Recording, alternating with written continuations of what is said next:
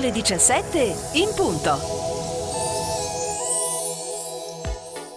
Ehm, chiedo per un amico. Chiedo per un amico. Chiedo per un amico.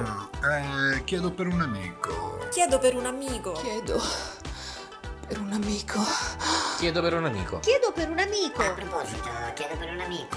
Chiedo per un amico. Ascolta, chiedo per un amico. Chiedo per un amico. Chiedo per un amico. Chiedo per un amico. Chiedo per un amico.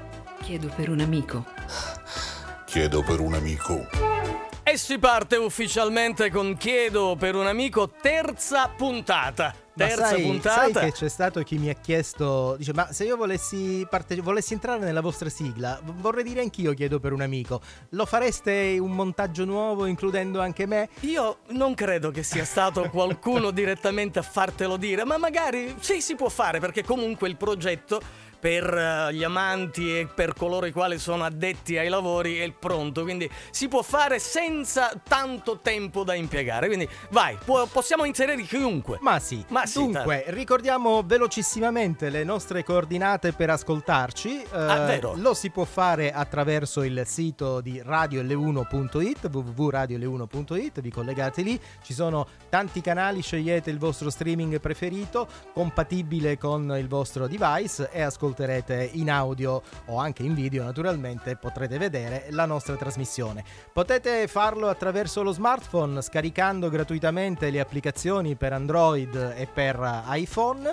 e- oppure lo potete fare se già siete collegati anche attraverso il nostro social, la pagina Facebook, il gruppo di Radio L1 e anche da lì insomma c'è la possibilità di vederci, non so se è meglio o peggio, ma comunque vi Eh, tocca, eh, eventualmente vabbè, vi eh, tocca. È così, è così. Ma tu pensa, vedi, una volta c'era solo la frequenza da ricordare, adesso ci sono tante cose che magari fanno due palle così. Vo- E vo- volendo c'è anche un telefono. Ci eh. risparmiamo il numero di telefono perché comunque non prevediamo l'intervento telefonico dei nostri ascoltatori in questo frangente, quindi quello lo tralasciamo. Va bene, Ma ok. bando alle basta. ciance, via con la prima canzone. Eccola qua. Francesco Renga è italiano e quindi è un nostro pop-up.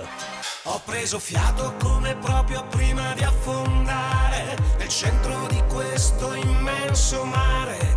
Non avere paura, mi dico ogni giorno. Non avere paura, ti dico. Siamo anime distese al sole ad asciugare. Dopo una tempesta che ci ha fatto naufragare.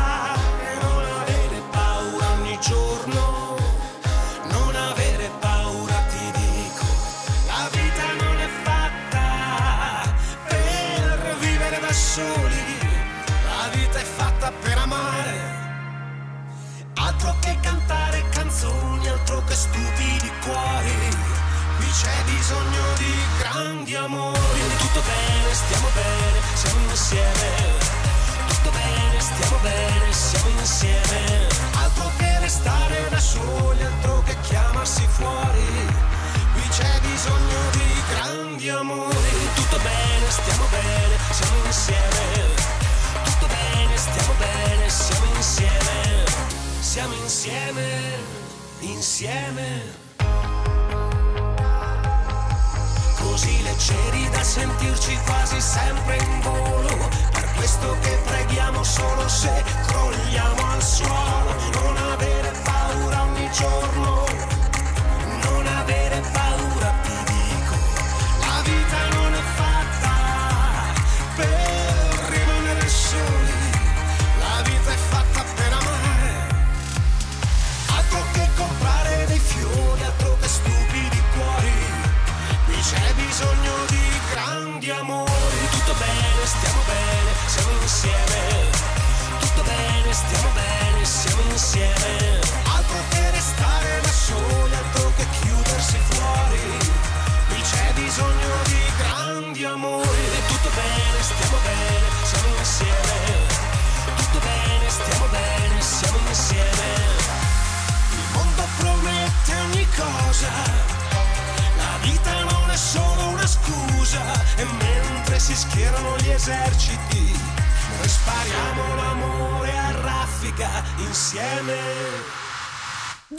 Decisamente radiofonico questo nuovo singolo di Francesco Renga.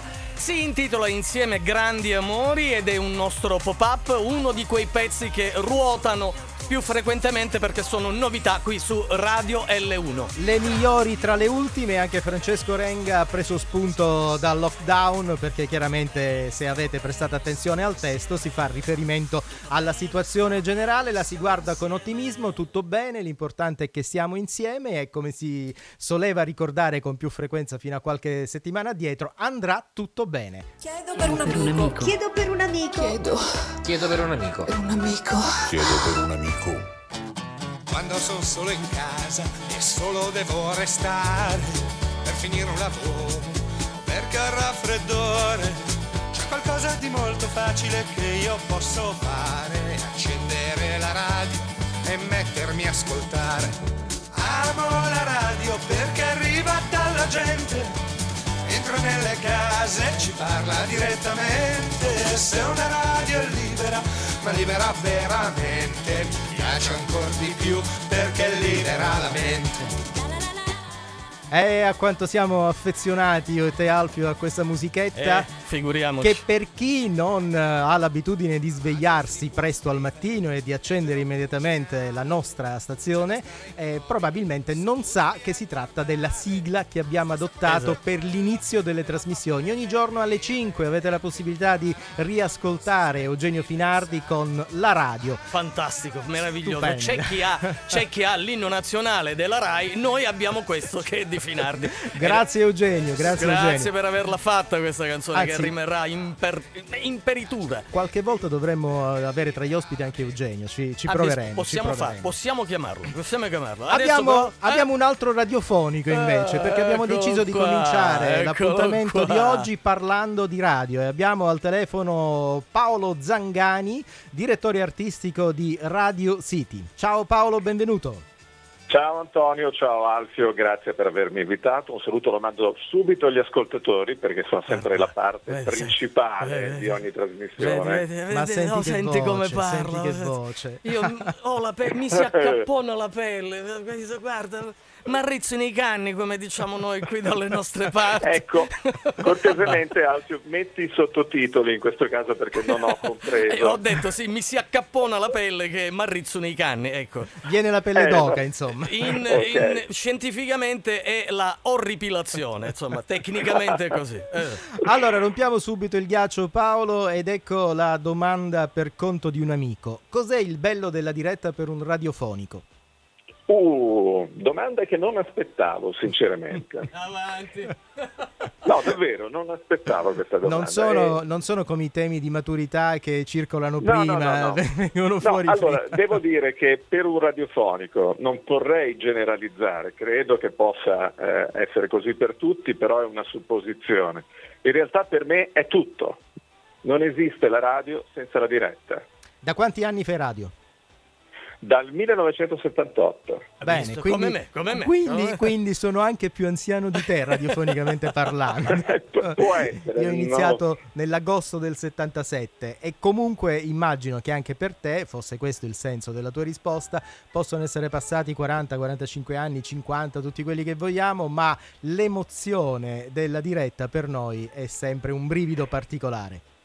No, mh, c'è da dire che, vabbè, eh, devi anche, eh, vorrei sottolineare che in tutti questi anni, eh, dal 78 sino ad oggi, la stragrande maggioranza li ho trascorsi facendolo per professione, quindi lavorando attivamente minimo 8 ore al giorno in radio. Ecco, Questo diciamolo. dal 1983 Ecco, di- diciamo che tu campi con la radio, cioè eh, Sì, la radio sì. ti dà lo stipendio. Sì, esattamente così. Perché- E, questo, e questo naturalmente fa una certa differenza. Ah, notevolissima. Notevolissima. Noi siamo Ma, quelli eh, col pallino della radio, tu invece appunto per te è una Esatto, la differenza poi sta proprio lì, nel fatto che non essere in diretta andrebbe a togliermi quella necessaria adrenalina che mi serve per poter andare in onda ogni giorno a distanza di così tanto tempo. Eh sì, è anche vero, perché nonostante tutto, e dicevo questo ad Antonio prima di iniziare, nonostante gli anni, nonostante oramai dovrebbe essere una cosa normale per tutti noi, ma ogni qualvolta io mi seggo qui e devo preparare la trasmissione e mi accingo ad iniziare la trasmissione, inevitabilmente parte una certa tensione. Che credo sia fondamentale per qualunque cosa, per essere affrontata con l'attenzione necessaria, perché per quanto possa essere cazzeggio, eh, se lo vuoi fare con un certo modo devi essere attento, a meno che non ti vuoi improvvisare, ma quella è tutta un'altra cosa, non è radio. Insomma, è la giusta scarica di adrenalina che, che ci vuole ad ogni partenza. C'è da dire che in ogni caso la routine poi alla fine livella un po' le cose. eh. Diciamo che quello che dice Alfio è sacrosanto, è anche vero che farlo tutti i giorni per tante ore. Io ad esempio in questi ultimi mesi di lockdown sono Solo. andato in onda 4 ore al giorno e ti assicuro che 4 ore al giorno non le riesci a preparare neanche volendo. Quindi E- tu e sei, si va a braccio. tu sei uno di quei direttori artistici che si sporcano le mani, eh, cioè vanno comunque in diretta anche loro, vanno in trasmissione, non stai solo seduto dietro la scrivania a dirigere Eh, i tuoi... Purtroppo, purtroppo, scusami se ti interrompo perché sento relativamente bene eh, al telefono, dicevo purtroppo non me lo posso permettere, soprattutto in, te- in tempi di lockdown. Eh, ci siamo ritrovati con eh, un ridimensionamento, anche se temporaneo, dello staff, di conseguenza bisogna andare in onda. E poi il capitano è il primo a salire e l'ultimo a scendere dalla nave, questo si sa. Allora, ehm, in due parole, presentaci la tua radio. In due parole sono... mm. Eh, anche 4, 10, Dai, dai. dai.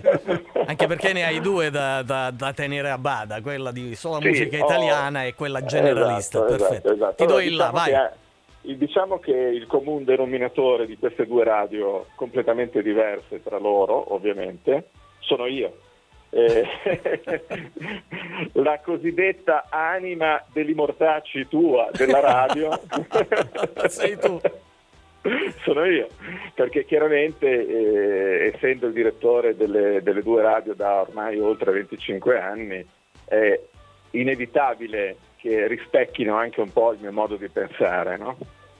Beh, Quindi beh, lì stiamo, non... parlando, se- sì. stiamo parlando di due creature, non sono due radio per me, sono due figlie. Eh, Certo. Senti, ma proprio Eh. questo rapporto così lungo, eh, io per esempio ho cambiato tantissime radio in 40 e passa anni, sono passato attraverso varie emittenti, qualcuna l'ho diretta per, per più tempo, 5 anni credo che sia stato il mio massimo, poi mh, ragioni, vicende di, di- di vario La tipo, insomma, mi, mi portavano Certo. magari a cambiare. Nel tuo caso invece non c'è il rischio di un appiattimento per un periodo così lungo? Assolutamente, Eh, il rischio esiste sempre dietro l'angolo, quello che mi ha sempre, tra virgolette, salvato in questi anni è che in realtà io non, non riesco a stare fermo, ovvero fisicamente sì, sono fermo nello stesso posto, però non lo sono dal punto di vista mentale perché in effetti anche ultimamente ho creato una visual radio due anni fa, sono, eh, so- mi occupo di tantissime altre cose. Eh, ad esempio sondaggi sulla musica che trasmettiamo, eh, ho realizzato un portale dedicato alle radio che Alfio conosce molto bene anche perché ci siamo conosciuti in l'occasione, quel modo. l'occasione, sì, l'occasione. Esatto, di conseguenza cioè, eh, cerco stimoli, li cerco al di fuori anche di quella che è eh, la radio diretta, insomma. Che Diciamo, cosa no? ha La radio- introdotto per te il, eh, così, quel- l'impatto con i social, questo enorme sviluppo che negli ultimi anni ha avuto Facebook, hanno avuto Allora. Twitter, eccetera? Cosa, come ha impattato con la tua radio? Allora, con la mia radio naturalmente è impattato perché non, non- non ci si può esimere ormai dall'essere nei- sui social. Esatto. e quindi c'è, anche se meno di quanto vorrei, c'è una normale presenza su tutti i social, o quasi, diciamo i più importanti. La mia persona, ecco, invece io ho un rapporto difficilissimo con i social. Tu, sei, tu sei uno di quelli video kill the radio star. Esatto, io ho un rapporto molto molto molto conflittuale con i social, perché non è il social in sé a darmi fastidio, sono proprio le persone. eh, Voglia- Cioè, perdonatelo, io scusami, mi rivolgo ai miei, perdonate, non ce l'ha direttamente con voi, è che lui ha una certa visione delle cose, ma non ce l'ha con voi, tranquilli. No, ecco, prosegui. Quando, eh, quando apro il social e, e mi metto a leggere, spesso e volentieri Ah, mi verrebbe voglia di esprimere, come è normale che sia, la mia opinione. Eh beh, certo. Ci si deve trattenere. Effettivamente essere direttore di una radio ed esserlo da tanto tempo, come nel mio caso, comporta un, eh, un- un problema. La gente identifica te con la radio. E di conseguenza quando esprimo la mia opinione corro sempre il rischio di esprimere Certo. un'opinione che può essere travisata. Certo. Paolo, qual è il programma di punta della tua radio o delle tue radio? Allora, devi sapere, caro Antonio, so che tu non ami le radio di flusso.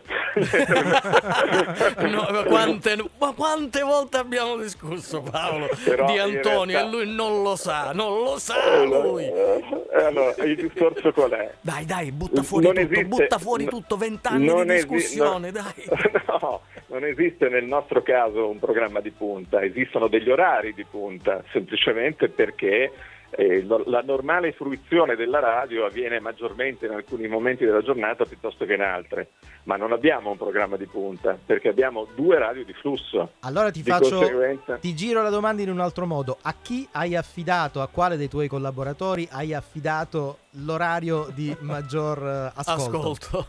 Il Ah, ecco, prime allora- time, ecco. Di- diciamo che il primo mattino è naturalmente l'orario in cui eh, la radio vive no? Eh, e, e tutto il resto di conseguenza viene trainato, trascinato da, da- da quello che è il primo mattino. Devo dirti che è una conduzione femminile quella che avviene nelle prime ore della nostra radio Mm. eh, ed è una ragazza che si chiama Betty, seguita poi da Paola, ragazza, qui stiamo parlando di ragazze per intenderci, no? Siamo Come tutti noi, ragazzi, siamo noi, tutti Noi ragazzi. siamo tutti ragazzi, tutti giovani, belli, ai tanti. Vai. E, e niente, e quindi la mattinata eh, per le prime ore del mattino è quasi sempre, tranne in casi come il lockdown, affidata a voci femminili. Ecco, quindi mh, posso interpretare anche il- l'eventuale risposta alla domanda. Tu preferisci una radio a conduzione più femminile o più maschile? Quale No, voce non- ti piace di più da sentire? No, direi che non, non è, mi, mi interessa più il contenuto che non eh, la voce femminile o maschile, sinceramente. Anche se tu il palinsesto E preferisci i programmi ad una voce o a due voci? Allora, preferisco i programmi a due voci quando le due voci Sono affiatate. sono affiatate, c'è, affi- Eh, c'è affiatamento e c'è anche senso in quello che dicono. Ah, beh, certo. Intendo dire che i programmi in cui si parla tanto per parlare e quindi si occupa spazio eh, in modo così superfluo, superficiale, no, anche no, grazie. Beh, ti vedi, è un direttore perfetto, ma altro che voi andreste d'accordo. Eh, Paolo, credimi, non siete lontani. tranne forse sulle scelte musicali. Sulle scelte, ma vedi, lui con le scelte musicali ci campa, noi facciamo. Esatto, esatto. Per Allora, esempio- la, grande, la grande discussione che è sempre nata, amichevole naturalmente, Certo. perché siamo amici tra me e Alfio, è proprio questa. La differenza tra il, eh, come dire, il fare i filantropi e invece dover campare. e noi facciamo i Eh, filantropi, dai, ce lo possiamo permettere perché tanto che ce ne frega. Eh, vabbè. ecco, i gusti musicali, i miei gusti musicali, Eh, sono- non sono molto diversi da Dai quelli nostri. di Antonio Sì. o da quelli di infatti, Alfio. infatti, sì, sì, sì, sì, su questo siamo d'accordo. Il tuo Poi bacino però- di utenza È molto vasto. è, è è vasto, molto sono ben vasto. tre regioni del nord Italia, Piemonte, Liguria e Lombardia Sì, principalmente. diciamo che non sono tre regioni complete, sono tre regioni un po' a macchia di leopardo, ma comunque diciamo che Un bacino molto vasto, abbastanza molto- vasto. sì. parecchi milioni di ascoltatori. E Paolo, poi- ti ringraziamo per essere stato con noi oggi e per aver aperto questa puntata di Chiedo per un amico. È stato piacevolissimo chiacchierare con te. Io non ti chiedo quale canzone avresti scelto tu per Oh, chiudere il tuo spazio, l'abbiamo scelta perché l'abbiamo noi? scelta noi. Ma credo che ti Eh, piacerà allora- perché... Sì, però così non vale, abbi pazienza. Ma perché tu hai una scelta particolare? Guarda, te, te- te lo concedo, semmai cosa avresti voluto? Cosa avresti Guarda, scelto? Allora, tu sai bene, non voglio rubarvi più altro tempo prezioso, so che siete Hai- no. pregni di ospiti. Hai, sì, siamo pregni, bellissimo Eh. questo, inzuppati anche. E- hai un minuto, dai, perché se dobbiamo Allora, rispettare... eh, cosa non- avresti scelto? Allora, è difficilissimo per chi fa il nostro mestiere scegliere una canzone. Lo sappiamo bene che ne abbiamo troppe, no? Eh, nel cuore. Tro- troppe Eh, nel cuore. eh, Però, per esempio? se dovessi dirti così proprio eh, senza riflettere una canzone che mi rappresenta, ti direi All the Line dei Toto. Oh, e perché allora? E qui cioè? subito il mago in regia, i bottoni, te la va a pescare, clicca sull'archivio, database, scorre, ordine alfabetico, dai, ce l'hai fatta? Ce l'ha fatta. Come, ce? Non è come una volta che dovevamo andare sul polveroso archivio, eh, toccare qualche decina di dischi, scegliere, piazzare il disco sul piatto, no, è già qui quindi siamo pronti e Grazie, lo stiamo Paolo. già ascoltando. Un abbraccio. Ciao, Grazie, Grazie caro. Ciao ciao ciao.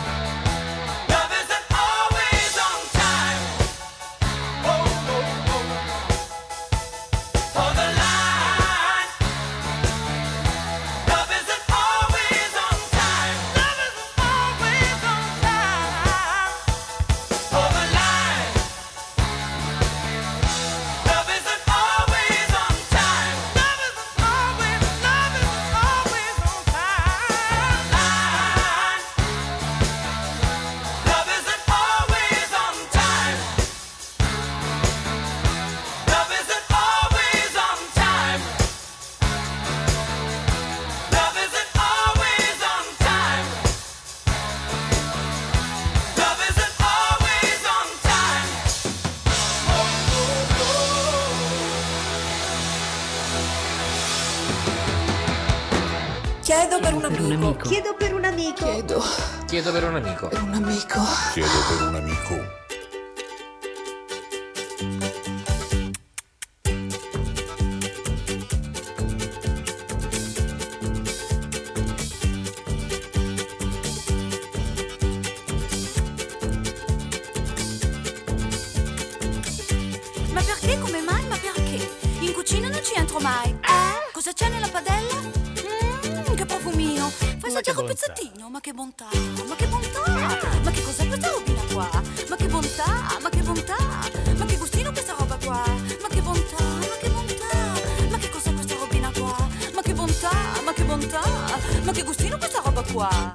Vitello delle Ande? No? Bovino della Gallura? No? Ma che cosa sarà mai questa robina qua?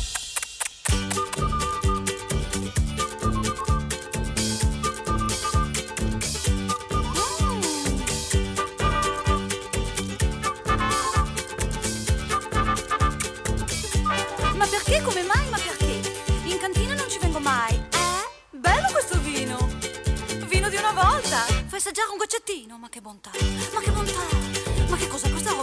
Chi si ricordava di questa canzone della grande Mina che ogni tanto si concedeva così dei momenti di divertimento con delle canzoncine? Soprattutto il finale di questa canzone. no, quello noi non ci arriviamo. Dovremmo Lo- lo, lo, ascoltarlo. elimini prima. No, no, no, no, no, lo elimini prima perché potrebbe essere controproducente per la nostra ospite. La seconda ospite di questa puntata di Chiedo per un amico numero 3.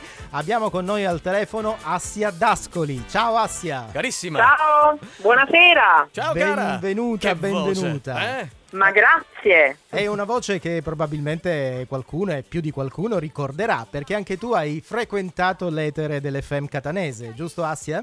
Eh, sì, per un bel po' fino a un paio di anni fa, ad un paio di anni fa. Hai cominciato con eh, una delle più vivaci radio mh, universitarie, quella di Catania. Sì, devo dire che a Catania ho cominciato con Radio Zammu, però non era la mia prima esperienza radiofonica. Ho cominciato in una piccolissima radio proprio alle pendici dell'Etna. Qual era? Qual era? Lingua Qual era? Glossa, si chiamava Radio Fiore. Perbacco a Lingua è il Glossa era minuscola ed era ospitata ehm, all'interno di un convento dei frati È cappuccini. sempre così. Era là, fantastico là, stare ehi lì dentro. Eh, lo credo.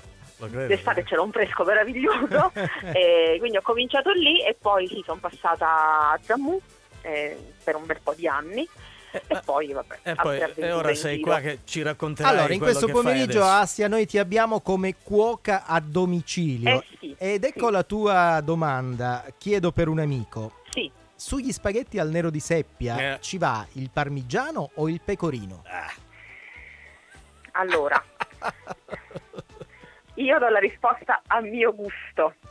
Ai. Né parmigiano né pecorino. E meno male, me. e meno male perché io Esatto. ero pronto a chiudere la, la Però io conversazione. vedo persone fare cose Che ecco, voi umani sì, non potete- che io voi lo so. umani non potete o chiedermi cose, quindi poi ognuno fa quello che vuole. Lo capisco. Però io né quello né quello, ecco. Però aspetta, posso, posso approfittare per raccontare questa cosa velocissimamente? Una cosa, una volta ho assistito ad una scena orripilante al bar e non me la sto inventando. C'era un americano, un classico con un cappello a larghe tese e ha chiesto, dice, un cappuccino. Bene, ti faccio il cappuccino, poi andava, cosa desidera per mangiare?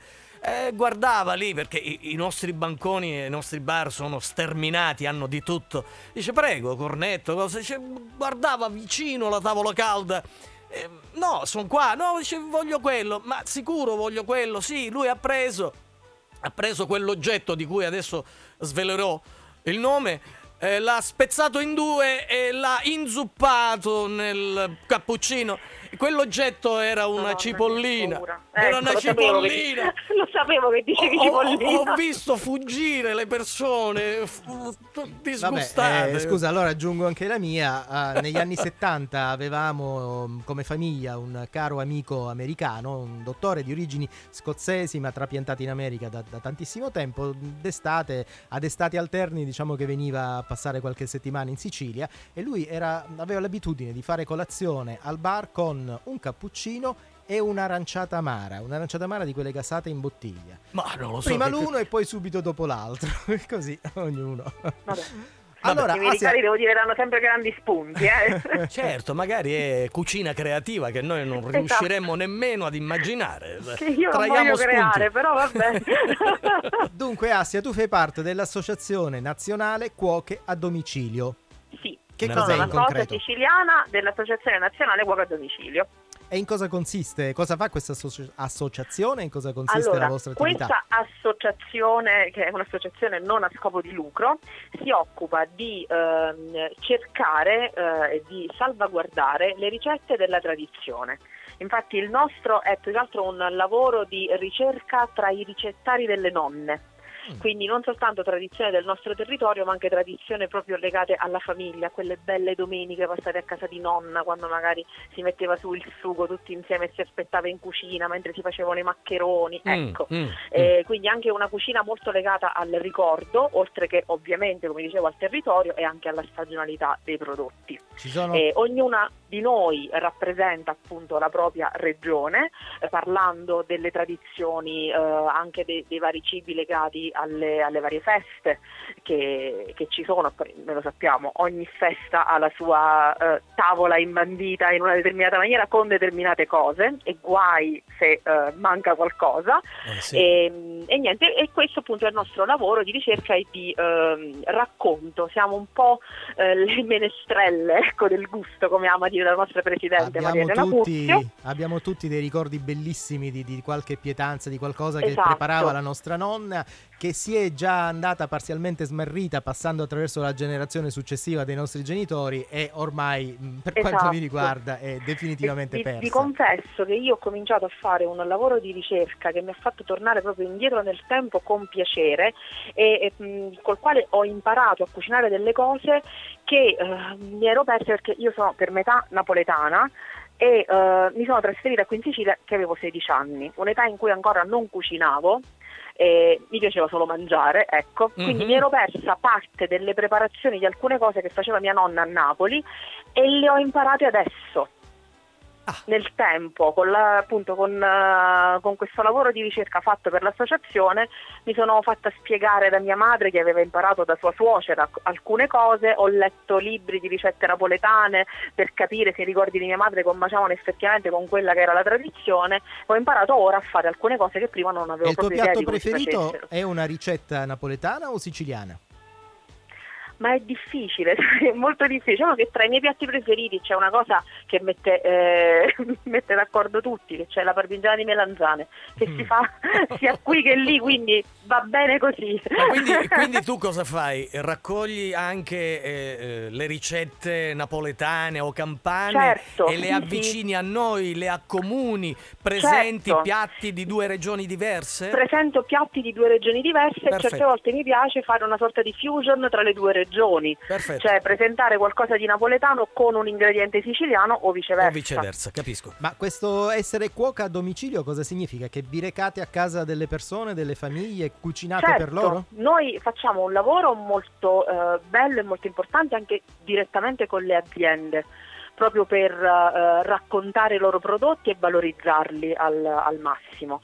Ma poi il nostro lavoro principale è quello proprio di eh, entrare in punta di piedi a casa delle persone, entrare nelle loro cucine ehm, e proporre appunto i nostri menù e raccontarli, eh, qualora appunto gli ospiti lo vogliono, anche durante la- il servizio del pranzo o della cena, raccontarli e raccontare appunto la storia di quella ricetta, di un determinato ingrediente, eh, se c'è qualcosa di particolare appunto legato a quel piatto eh, e anche alle diciamo proprio delle origini di un po' di, di tutto, ce ne sono di curiosità ecco sul, Tutto sul questo che come mangiamo. avviene? Perché tu ci dicevi che la vostra associazione non ha scopo di lucro, ma Eh, non- infatti non, chiedevo vi questo. fate pagare per questa cena che, che realizzate?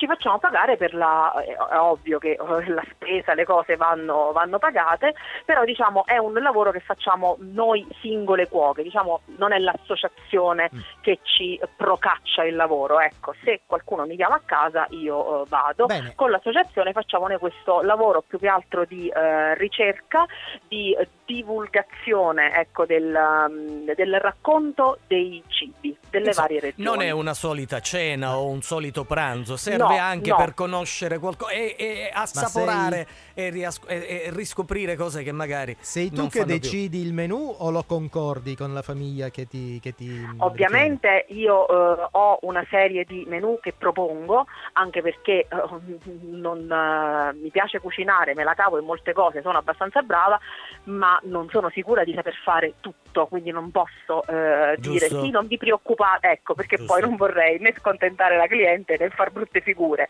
Però è ovvio che poi con il cliente di turno, se c'è magari qualcosa che non piace o se c'è qualche intolleranza alimentare, si decide insieme cosa è meglio portare, se c'è qualcosa da sostituire o eliminare completamente. E per il catering, cioè l'attrezzatura, usate quella di casa, le normali usiamo quella di stoviglie? casa, noi no, usiamo le stoviglie di casa perché noi en- entriamo nelle cucine delle persone per cucinare, ovviamente ci portiamo dietro qualche cosa di, eh, Qualche di strumento nostro, particolare che non si strumento trova al sol- sì. nostro, magari che non dappertutto si trova.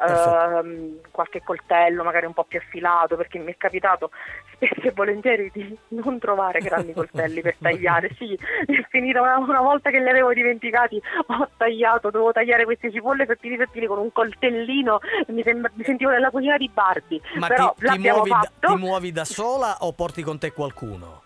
No, no, mi muovo da sola, Ah, anche perché al momento sono l'unica ehm, siciliana di questa associazione. E mediamente quanti sono gli ospiti commensali di una cena di questo genere? Ma dipende, io ho cucinato per, eh, poi dipende, ecco, siamo una cena da seduti, diciamo che mm, massimo 8-10 persone per avere la eh, calma e l'agio di poter cucinare con, ehm, con calma da sola, ma mi è capitato anche di eh, cucinare per eh, festicciole eh, in piedi per 50 persone. Va bene, ma dico, mm, Dove- potresti... Allora, mettiamo che noi vogliamo fare una cosa del genere. A chi telefoniamo? A te. Dove, dove ti troviamo?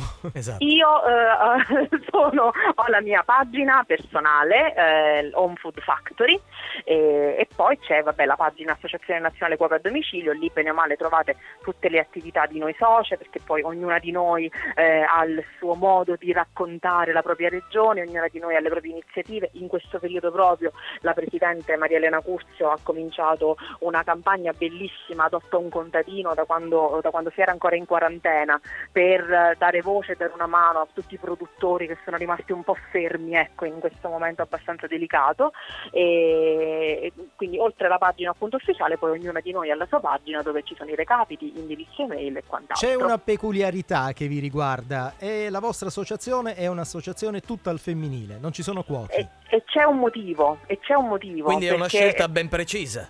Certamente, se volete ve la racconto. Ah, certo, eh, lo Sarò vogliamo breve. Era il lontano 2011 quando... no, allora sì, l'associazione è nata nel 2011, eh, si è, è stata tenuta a battesimo dallo chef Esposito durante una festa a Vico perché lui ha creduto molto nell'idea della nostra Presidente, ha voluto proprio che nascesse lì durante una delle sue feste meravigliose a, a Vico Equense. E, mh, l'associazione nasce dall'idea di riprendere quella che era la tradizione delle vecchie cucine che era stata lasciata alle cuoche di corte dai Monsù. I Monzò erano questi cuochi portati ehm, a Palermo come a Napoli dalla Francia per deliziare appunto i palati dei, ehm, dei reali. Quando poi ehm, diciamo le cose non andarono più benissimo e i Monzù se ne tornarono, i Mossier detti Monzù all'italiana se ne tornarono da dove erano venuti, il loro sapere era rimasto tutto nelle mani delle cuoche che entravano appunto nelle case dei nobili e andavano a cucinare. E quindi da questa idea parte, eh, da, quest- cioè da questa storia parte l'idea della nostra associazione. Per questo siamo tutte donne. Perfetto. E adesso, eh, spiegato questo, io intanto lancio lì la cosa. Potremmo chiedere ad Assia di organizzarsi per fare una rubrica radiofonica o qualcosa del genere. Quindi no? noi ti Con piacere. accogliamo e poi dopo ne discuteremo perché così ti riportiamo in radio che è il tuo habitat naturale, non Ah, ma quando volete, io fa- sono sempre pronta per Brava in tesoro, radio. brava, e lo faremo, lo faremo. E poi però una mia curiosità personale, perché chissà quanta gente ti avrà fatto questa domanda, io non avendo la risposta mi permetto di fartela. Assia, da dove arriva sto nome? Eh, allora, Assia in perché- realtà è il diminutivo di, Di- un nome molto eh, più eh, Lungo? comune, molto Ah. più lungo e molto più tradizionale legato alla, eh, alla Campania. All'ombra del Vesuvio ci sono molte assunta.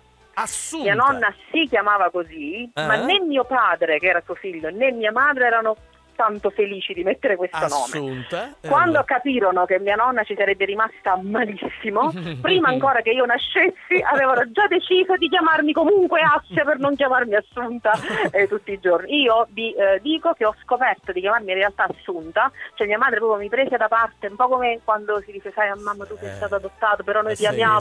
Mia mamma, Dai. sai a mamma tu non ti chiami Assia, Dai. ti chiami Assunta. Come?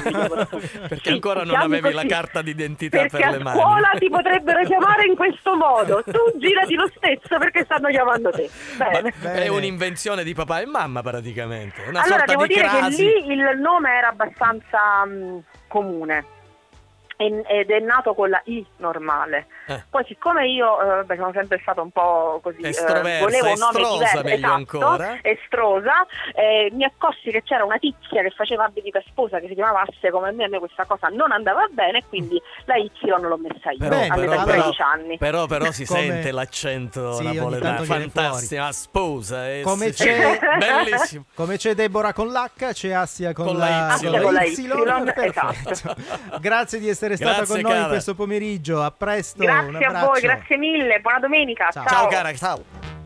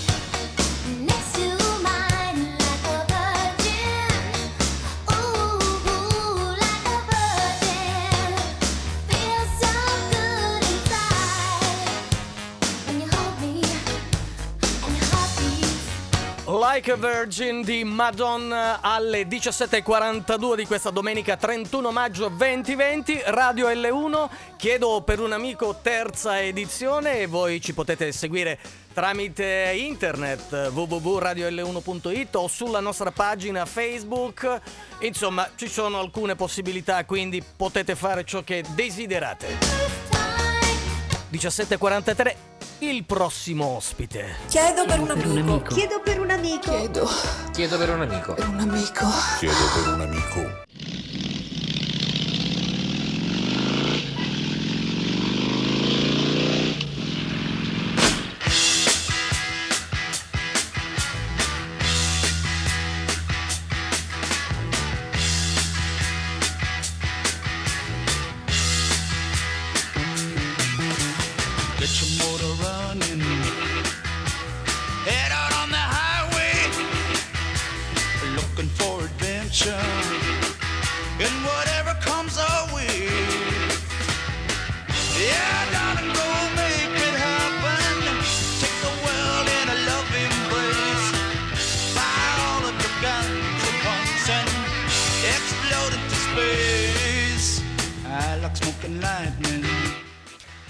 Ebbene, siamo qui in radio anche oggi pomeriggio. Antonio Blanco, Alfio Vinci, una serie di ospiti, esattamente sei, tutti in eh, lista per essere intervistati, per partecipare, per essere protagonisti dell'appuntamento numero 3 di Chiedo per un amico. A questo punto parleremo di motociclismo e lo facciamo con Lello Tasca, che è un marketing manager della Husqvarna Motorcycles. Benvenuto Lello. Ben trovato. Lello Tasca, Ciao. benvenuto, benvenuto nel nostro appuntamento. Ciao Antonio. Con te Grazie, parleremo, ciao. come dicevo, di motociclismo, uno sport che ha una grandissima capacità attrattiva. Ma prima di entrare nel vivo del- dell'argomento, anche a te dobbiamo rivolgere la domanda. Chiedo per un amico. Giacomo Agostini, detto il cannibale, o Valentino Rossi, detto il dottore? Chi è il tuo preferito? Eh, eh, Eppure io lo immagino, è una, storia, è una storia lunga, davvero. È difficile dare una risposta a una domanda così, veramente così interessante e importante. Sono due storie strepitose, ecco. Eh, Giacomo Agostini ha vinto 15 volte il campionato del mondo di motociclismo e per cui, ed è tuttora l'uomo più diciamo, iridato nella storia delle due ruote ed è probabile che cioè, sarà difficile trovare un altro che riesca a vincere come lui 15 volte un campionato del mondo. Ed è stato, se non sbaglio, Lello è stato anche il primo italiano a vincere su mm, ca- cavalcando una motocicletta straniera giapponese. No, lui Era MV ricordo- Augusta. No, no, appunto, MV Augusta è un'azienda italiana e Sì. quindi se non ricordo male lui anzi con, eh, con, ehm, con la MV Augusta ha vinto penso la maggior parte dei suoi, dei suoi campionati del mondo. Adesso non vi so dire esattamente quanti, però credo che una decina si li avrà vinti sicuramente tutti con, con la MV. Eh, Ma quando poi, quando poi negli anni 70 entrarono prepotenti le mm, motociclette giapponesi, eh, lui mi pare che ebbe il lui primo Yamaha, contratto. lui andò in Yamaha, lui Esattamente. andò in Yamaha e fu un po', un po' vista male questa cosa Mhm. dell'italiano che aveva appunto lasciato una casa eh, italiana per approdare ad una, ad una giapponese. Però regalò Poi- un titolo um, all'Italia, tutto sommato, visto che lui era italiano, anche se eh, su una motocicletta giapponese.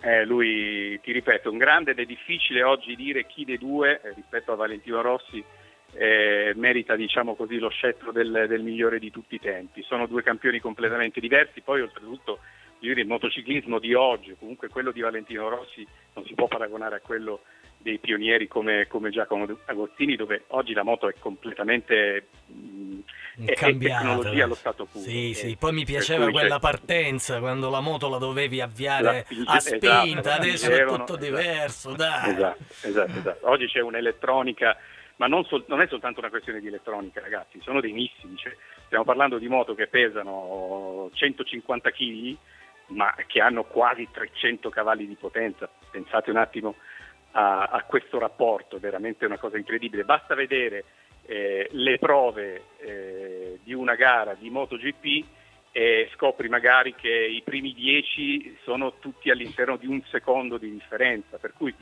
eh, oggi veramente oggi c'è questa tecnologia che ha un po', un po', un po' Livellato? ecco. Senti, ma Sì, un po' anche, come...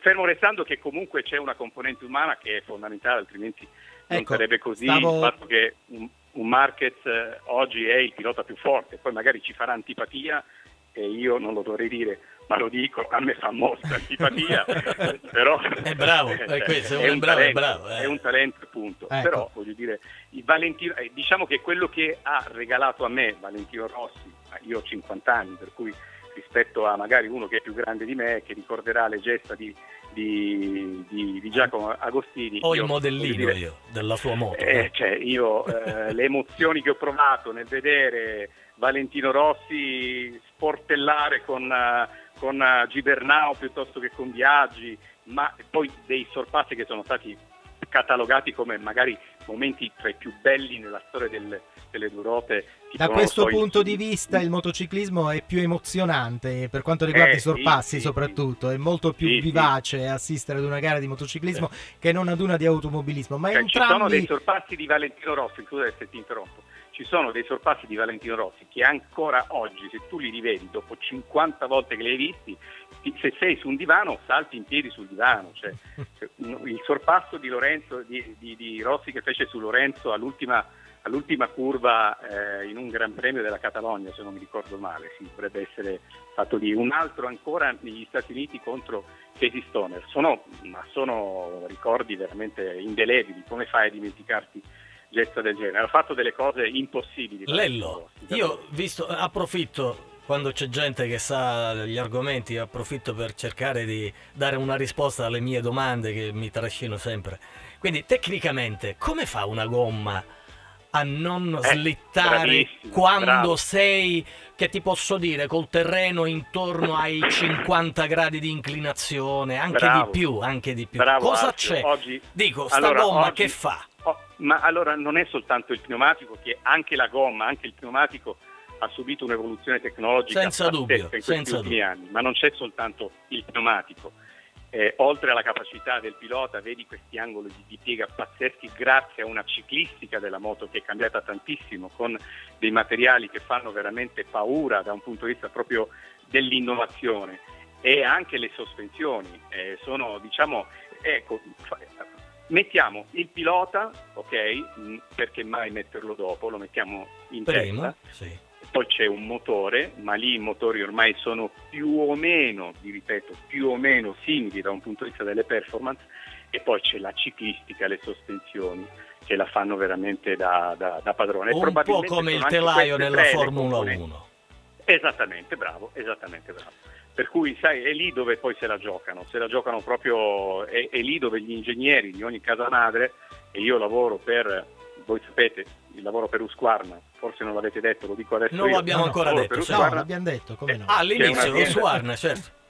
che è un'azienda che fa parte del gruppo KTM e la nostra divisione di sviluppo e ricerca sui prodotti è attiva, impegnatissima, 365 giorni l'anno a trovare le soluzioni che poi permettono alle nostre moto di vincere nei Gran Premi, capite? Per cui è, Lello, c'è questa, c'è questa mh, similitudine quindi che ricorre tra l'automobilismo e il motociclismo e in entrambi i casi il pilota è molto importante e il tifoso mh, secondo te si affeziona di più al pilota anche se cambia poi casacca cambia motocicletta questa- questa è oppure si domanda. tifa per la Yamaha piuttosto che per la Questa Ferrari piuttosto che domanda. per Husqvarna Eh, sì, allora penso che siano mm, più legati al pilota, ok? Più legati al pilota. Un Valentino Rossi, scusate se ritorno a parlare ancora di Valentino Rossi, che sposta le masse, le ha spostate quando era con, eh, con, eh, con la Honda, piuttosto che ancora prima con la Aprilia, che con la Yamaha. Eh, permettetemi di parlare di un altro grande italiano che sposta le masse e che mi è particolarmente vicino visto che corre per noi e che è Antonio Cairoli. Stiamo parlando di off-road, stiamo parlando di motocross, lui è un altro grande che ha un seguito incredibile, io sono sicuro che Tony Cairoli se dovesse, mai lo farà, scendere da una KTM per salire su un'altra moto sarebbe comunque il beniamino di tutti. Anzi mi approfitto per ricordarvelo, perché fallo. molti non lo sanno, è un italiano che ha vinto nove volte un campionato del mondo di motocross. E noi in Italia insomma ce lo dobbiamo tenere, ma questa gente qui ce la dobbiamo veramente tenere stretta ragazzi, perché poi quando si, sì. perdono, quando si perde un Valentino Rossi o si perde un Tony Cairoli, eh, hai- Difficile hai- hai che la se ne paura- presenti un eh, altro. hai capito, esatto, hai la paura di non avere a portata di mano eh, quel, quel talento che ti consente di avere appunto subito un nuovo Beniamino. Il mondo Eh, del la- motocross eh, ti è quindi quello più, più vicino, eh, mi, mi sembra Sì. di capire che sia così. Però tu sai benissimo che a livello di popolarità il moto mondiale è chiaramente Eh, la- caspita. fa, la parte, Eh, fa la parte maggiore anche per gli spazi che occupa in televisione. Quest'anno l'8 marzo sì. si sarebbe dovuti partire con il nuovo campionato 2020. Cosa, cosa si sa? Quando, quando ripartirà adesso? Come ci si è organizzati con questa ripresa? Allora, eh, motomondiale, vabbè, a marzo si è svolta una gara, si è svolta la, la- la- gara del Qatar, però non ha corso la MotoGP. Ricordiamo che il motomondiale è composto da tre discipline, la Moto 2, la Moto 3 e poi c'è anche la, c'è la MotoGP, ovviamente la più seguita. Per cui nella gara del Qatar a marzo, mh, agli inizi di marzo, quindi poco prima che il mondo si chiudesse praticamente, si, so- si sono svolte queste due gare, una di Moto 2 e una di Moto 3. Adesso al momento la, la prossima gara dovrebbe essere, se viene confermato tutto e speriamo davvero di sì, dovrebbe essere il 9 di agosto, quindi il, mania- il mondiale dovrebbe ripartire il 9 di agosto con la gara di, eh, di Brno, quindi il Gran Premio della Repubblica Ceca. Però ragazzi in questo momento è un po'... Allora, sono slittate diverse gare, per cui ce ne sono ancora credo 4-5 eh, da calendarizzare, tra l'altro tra queste c'è anche una gara che a noi italiani eh, stiamo particolarmente attenti e la stiamo aspettando come data che è quella del Mugello. Per cui, però, insomma, eh, la gara di settembre che si svolgerà a San Marino, per il Gran Premio di San Marino, quindi Misano, quella eh, dovrebbe essere confermata per, per quella data. Speriamo ragazzi perché l'avete detto voi, c'è un seguito pazzesco, ma non è, guardate che anche, anche l'off-road eh, è un mondo che io ho avuto il piacere di conoscere nel 2000, eh, dunque sono entrato in squadra nel 2012, quasi 2013, sì, fine 2012, prima non lo conoscevo, quindi devo dire che eh, devo ammettere che è un mondo che conosco da pochi anni, ma voi non avete idea il seguito che ha questa disciplina, è una cosa incredibile, pazzesca. Quindi Io- anche lì c'è poca visibilità in televisione, Esatto, sono d'accordo esatto. e mi dispiace, ma se voi andate a vedere una gara di motocross, magari una gara del mondiale, è sempre pie- strapieno, Sì, ovunque. sì, sì, io ricordo, quando ero più giovane ricordo che alcuni dei miei amici avevano delle moto ed erano appassionati di motocross. Avevo un seguito particolare anche perché dalle nostre parti c'era un campetto apposta di moto, ma stiamo parlando degli anni 80 comunque. E già che ci sono ti faccio anche un'altra domanda. All'epoca chi aveva un KTM già era fortunato, poi c'erano molti caballero per dire, no? Motomorini, queste cose così. E Husqvarna chi ce l'aveva e io non ne conoscevo era fortunatissimo perché mi dicevano che costavano molto di più rispetto al- ad una moto normale, ecco, diciamo così. È vero? E poi se è vero perché? È una qualità Ma veramente allora- superiore? Ora non per Guarda, fare pubblicità, è una non ho questione una memoria storica da questo punto di vista, per cui Ah. risponderti riferendomi alla Husqvarna di una volta non ti so rispondere. Oggi sicuramente però posso dirti che è una moto che eh, costa un po' di più, an- anche di più della KTM, Eh, esatto. nonostante alla fine poi ne condivide praticamente la base, perché noi facciamo parte del gruppo KTM e KTM ha un po' importato nell'ambito delle due ruote quella concezione diciamo industriale di, condivis- di condivisione delle piattaforme che è nata con le macchine, no? per cui ci sono, magari c'è la stessa piattaforma, poi esce con un marchio piuttosto che un altro e un altro ancora. Abbiamo una dotazione eh, premium che differisce quindi un po' rispetto alla KTM e di conseguenza queste piccole differenze della dotazione di serie della moto la mettono in una posizione un po' più di rilievo e quindi anche diciamo che le, le politiche di pricing fanno sì che costi un po' di più rispetto alle altre. Però te lo confermo. ecco, Allora, facciamo-. Tu spendi, spendi quello che porti a casa. Eh, Facciamo un grandissimo in bocca al lupo alla Husqvarna Motorcycle, di cui Lello tu sei Grazie, uno grazie. del marketing. Anzi, Lo stai salutando, no? Sì, eh, sono le 18. No, 58 e 35, dai, dai. permettimi, permettimi, visto che abbiamo parlato di Husqvarna, abbiamo parlato di velocità, permetti di, di dirti che, di dirvi che quest'anno Husqvarna Motorcycles ritorna nel campionato di- mondiale di velocità perché noi abbiamo un team che corre per la mo- nella Moto 3, eh, peraltro è un team che possiamo definirlo italiano perché eh, è di Max Biaggi, ok? E abbiamo un pilota italiano che corre con la Husqvarna che si chiama Romano Senati, che sicuramente voi avrete sentito eh, nominare parlare perché è un, diciamo che è un soggetto un po' sui generis. Speriamo che abbia messo un po' la, La la testa a testa a posto. posto, scusate la battuta. e quindi sì, noi quest'anno abbiamo, abbiamo questa- questa- questo team che si chiama Sterling Garda Max Racing Team E insieme a Romano Fenati c'è anche un altro ragazzo che è uno spagnolo molto bravo che si chiama Alonso Lopez. Lello. Entrambi corrono Perfetto. questa FR 250. Ad- L'ultima domanda, il tuo trascorso radiofonico, veloce veloce. Eh, Eh, no, ma perché altrimenti io non avrei mica chiuso. cioè, Ah no, va io- bene. io No, perché devo ricordiamolo parlare. che tu hai fatto radio, quindi anche la, la facilità di favela, anche questa è importante. La, Vabbè, giusto la- per ricordare. la radio, ma la radio, ragazzi, è, è il mio terzo amore, se devo fare una classifica di amori. È il mio terzo D'accordo. amore. per cui, Grazie, grazie Lello. E, e lì accanto hai uno dei miei direttori artistici. Eh, lo so, lo so. Perché devo nasconderlo? Antonio Blanco è, è stato, Antonio Blanco è stato il mio direttore artistico quando trasmettevo a Radio Marte. Anzi, grazie Antonio per l'opportunità che mi hai dato. E una delle cose che facesti all'epoca ti mandai ad intervistare i Pooh. Che erano in concerto ad Acireale, se non ricordo. Ma, ma- ma te la posso dire una cosa, te la posso dire una- un, è un aneddoto, te lo posso dire, chiudo. ma tu lo sai che poi eh, in quel periodo poi passai in un'altra radio catanese che si chiama Radio Studio Centrale. Sì. A distanza di pochissimo, di pochissimo tempo, forse un mese, due mesi, da quell'intervista che feci eh, per Radio Marte, i Pooh tornarono a Catania. Quindi fa conto che io li avevo intervistati a Radio Marte perché stavano presentando il, il nuovo disco e poi tornarono subito dopo per un concerto al Palasport di Acireale.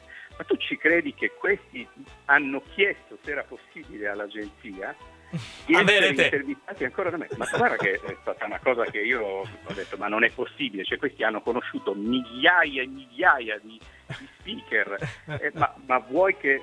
Eppure, eppure è successo e questa cosa me la, me la- me la ricordo cosa, e me la certo. riporto con, con orgoglio dietro.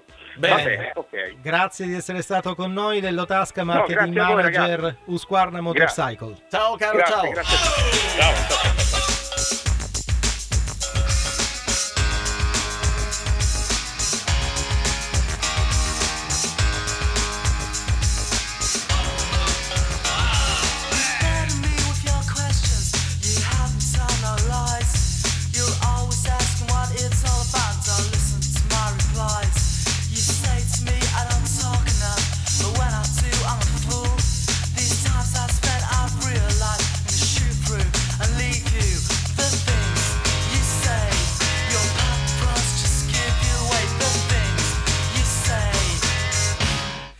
Unbelievable.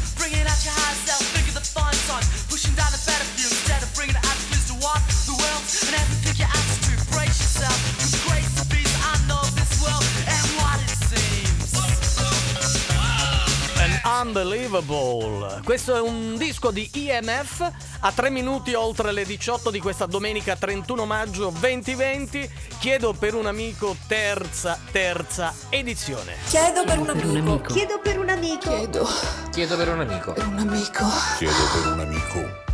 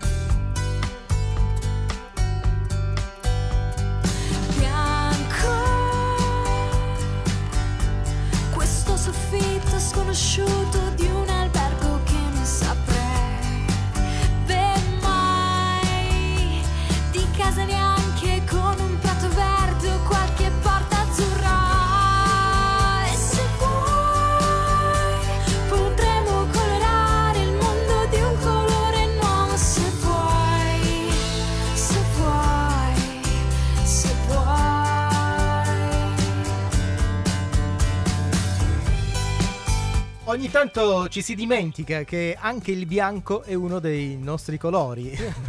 si pensa forse a quelli più vivaci, ad altre tonalità, ad altre tinte, ma anche il bianco lo è. E bianco è anche il titolo di una mm, vecchia, possiamo dire così, canzone di Roberta Finocchiaro, vecchia perché c'è già il nuovo album che scalpita per vedere la, la luce, la pubblicazione tra, tra pochi giorni. È il momento di ospitare quindi a Chiedo per un amico numero 3 Roberta Finocchiaro, cantautrice, chitarrista siciliana per la precisione catanese. Benvenuta Roberta. Ciao, grazie mille. Ciao, Buona cara. serata a tutti. Ben Ciao. trovata. Ciao, Grazie, tu sei in grazie. rotazione tra i nostri pop-up, le migliori tra le ultime produzioni musicali, tra le ultime uscite, con Future che è appunto il tuo Sì. nuovo singolo in rotazione dal 22 maggio. Naturalmente Future lo ascolteremo a fine di questa intervista. è evidente. E t'assicuro che quando noi scegliamo un disco tra le ultime uscite lo facciamo con molta attenzione, non è che diamo spazio a chiunque, perché a noi non ci paga nessuno, quindi scegliamo soltanto le cose che ci piacciono e questo Grazie ci è mille, piaciuto, ecco, che sia mille. chiaro, ecco, noi Eh. non veniamo pagati da nessuno. Allora, prima, tantissimo, grazie. prima di iniziare a conoscerti meglio ti dobbiamo rivolgere la classica domanda, chiedo per un amico.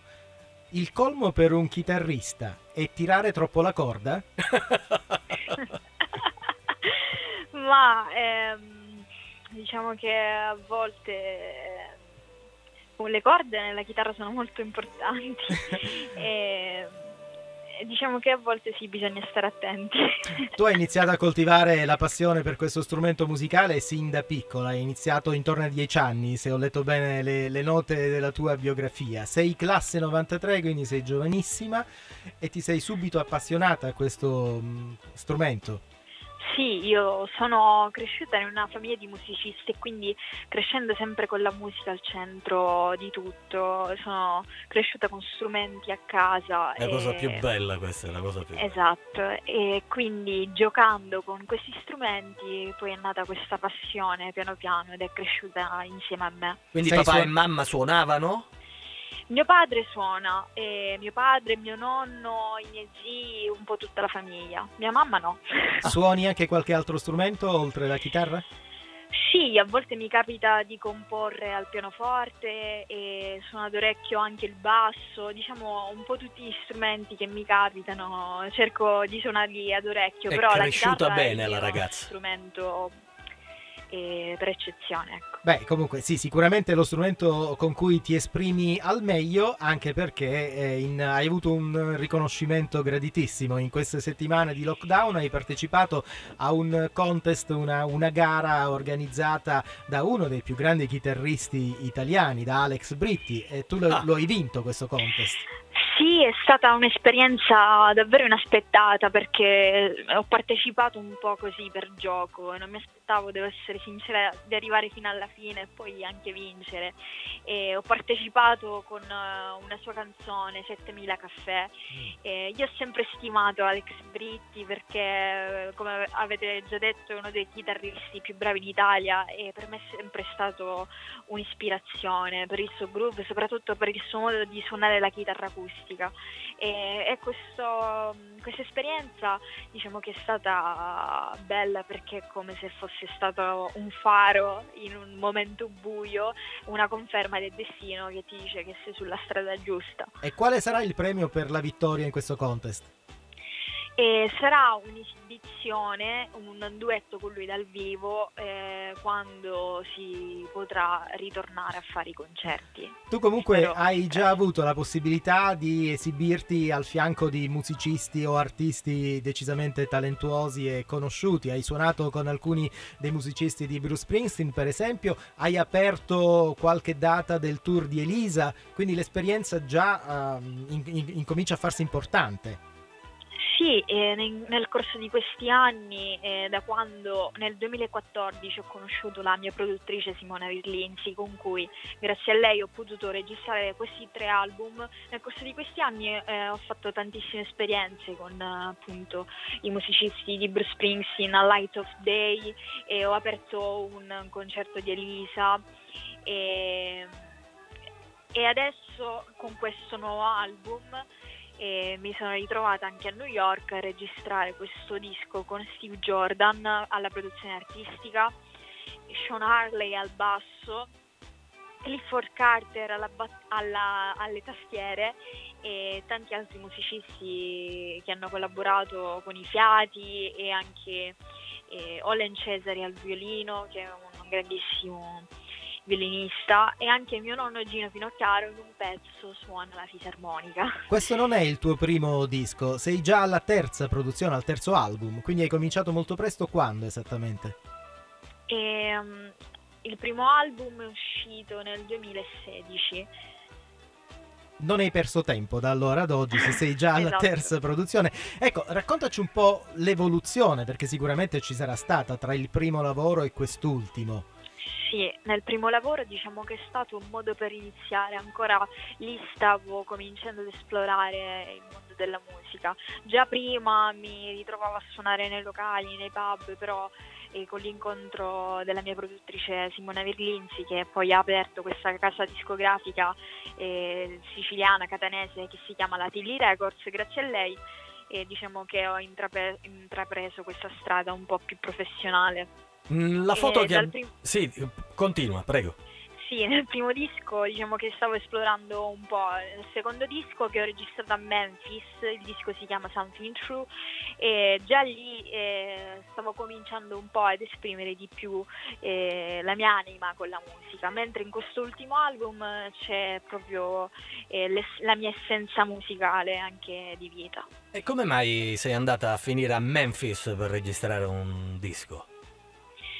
Ma perché da piccola ho sempre ascoltato musica americana, è sempre stato un sogno per me poter eh, registrare la mia musica negli Stati Uniti.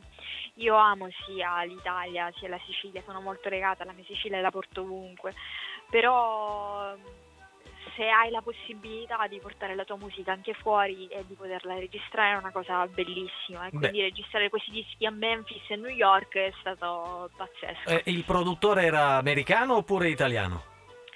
Allora, nel eh, disco Something True, il secondo, i produttori erano David Labruyere e Steven Chopek Mm. e anche loro suonavano con John Mayer. John Mayer è uno dei miei chitarristi preferiti. Il nostro primo Mentre- disco L, questo, John Mayer. Beh, lei non- Beh, neanche pensa un lo po', sa no, per dire, un nostro primo lancio, quando partimmo nel 2002 abbiamo scelto John Mayer come Wow, pezzo bellissimo. per Bacco. E mentre eh, il disco registrato a New York, eh, il produttore artistico è Steve Jordan, grandissimo batterista, anche lui che ha suonato con Eric Clapton, Eh. James Brown. Queste eh, differenze Blues sono Brothers. importanti perché poi le sonorità sono diverse. Abbiamo grandissimi produttori in Italia, ma la produzione americana è qualcosa che suona diversamente. Ecco perché Certo. chiedevo, facevo questa domanda. Un'ultima, nella foto che abbiamo noi pubblicato, ma poi magari vedrai la registrazione, quella che stiamo trasmettendo su, su Facebook, sei con in mano una Gibson. È la tua chitarra solita oppure ti trovavi lì al negozio e ne hai presa una qualunque? No, allora, ehm, la mia prima chitarra elettrica è stata una Fender Stratocaster, Mm. mentre ultimamente, e soprattutto in questo disco, nuovo disco, ho usato una Gibson, Mm. cioè adesso sono passata più a Gibson perché mi permette di fare gli assoli un po' più morbidi. Perfetto, No, eh, eh, sono dettagli tecnici importanti. eh. La Roberta- scelta non è casuale, ecco. Sei già stata anche sul eh, palcoscenico del teatro Harrison di Sanremo, in che occasione? Sì, eh, ho avuto eh, la possibilità anche di partecipare a un contest di Red Ronnie, il Fiat Music, e anche lì ho vinto ho avuto la possibilità di esibirmi al Teatro Ariston di Sanremo durante Mm. il festival, la settimana del festival. È stato diciamo molto bello assaporare quell'aria che si respira lì e non, non avevo mai provato questa sensazione perché in quel, in quel teatro si respira molta storia della musica italiana Certo. e non, eh, non escludo che mi piacerebbe molto partecipare al Festival di Sanremo un giorno. E perché un giorno? L'anno prossimo, perché no? Anche eh, sì, se tutto va bene, sì. È il momento di parlarci di Future, di questo tuo nuovo singolo che anticipa l'uscita il 5 giugno del prossimo album. Intanto è una canzone eh, cantata in lingua straniera rispetto a Bianco che ti ha introdotto nel nostro appuntamento di oggi, che chiaramente era in italiano. Avevi già cantato in inglese in altre occasioni? Sì, certo, nel mio secondo album eh, ho scritto anche delle canzoni in inglese e, e quest'ultimo diciamo che è stata una conferma per questo mio amore per la lingua americana. È più facile per te esprimerti in italiano o in inglese? Allora, con la musica eh, mi viene più facile in inglese perché in inglese con una parola puoi esprimere tanti significati, però amo molto anche la musica italiana, a volte mi capita di scrivere in italiano e mi voglio impegnare a, a scrivere anche di più in italiano. Di cosa parla Future? Future, eh, diciamo che è una canzone dedicata a tutti e voglio portare avanti un concetto che è quello che nonostante a volte nella vita ci sono momenti brutti, dobbiamo sempre mantenere dei pensieri positivi, è importante rimboccarsi le maniche e cercare di andare avanti in uh, qualsiasi modo possibile perché penso anche che rimanendo noi stessi eh, nella versione più pura senza ascoltare magari i giudizi degli altri oppure andare dietro le mode sia un'ottima strategia per arrivare ai nostri obiettivi. Bene Roberta, siamo contenti di averti avuto nostra ospite su Chiedo per un amico a Radio L1. È il momento a questo Grazie punto mille. di fare ascoltare a chi non avesse avuto già la possibilità di farlo questa nuova canzone, Future. Ok, io colgo anche l'occasione per salutare Giada, che è eh, chi si sta occupando della promozione di Roberta Finocchiaro. Dico bene, Roberta? Sì, certo, salutiamo Giada, Giada e Valentina, ciao. Che si occupano di questo. Ciao e buona Grazie giornata. Roberta, in bocca al lupo. Grazie mille, un buon lavoro. Ciao. Grazie, ciao. This wheel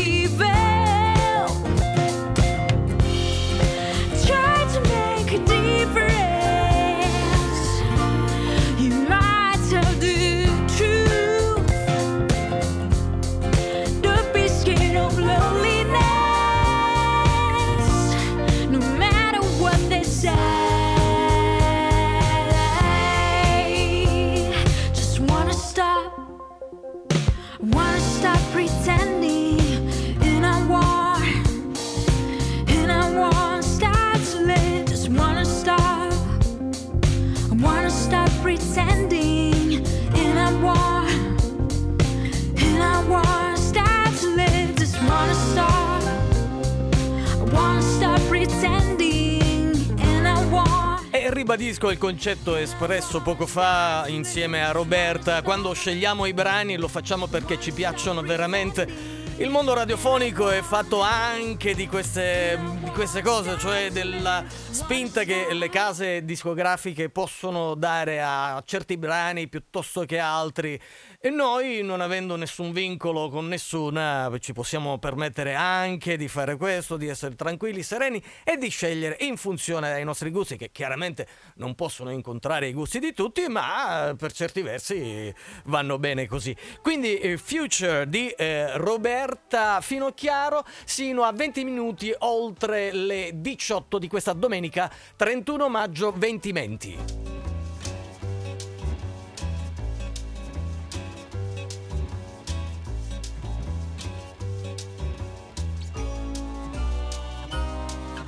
Parole son parole, quante mai ne adoperate e quante ancora lette e poi sentite. A raffica trasmesse a mano tesa, sussurrate, sputate a tanti giri, riverite. Adatte alla mattina, messe in abito da sera, a rosti recitabili o a cortina e o a marghera. Con gioia di parole ci riempiamo le mascelle e in aria le facciamo rimbalzare. E se le cento usate sono in fondo sempre quelle, non è importante poi comunicare. Come l'uomo solo che fischietta dal terrore, che vuole nel silenzio dire un suono, fa rumore.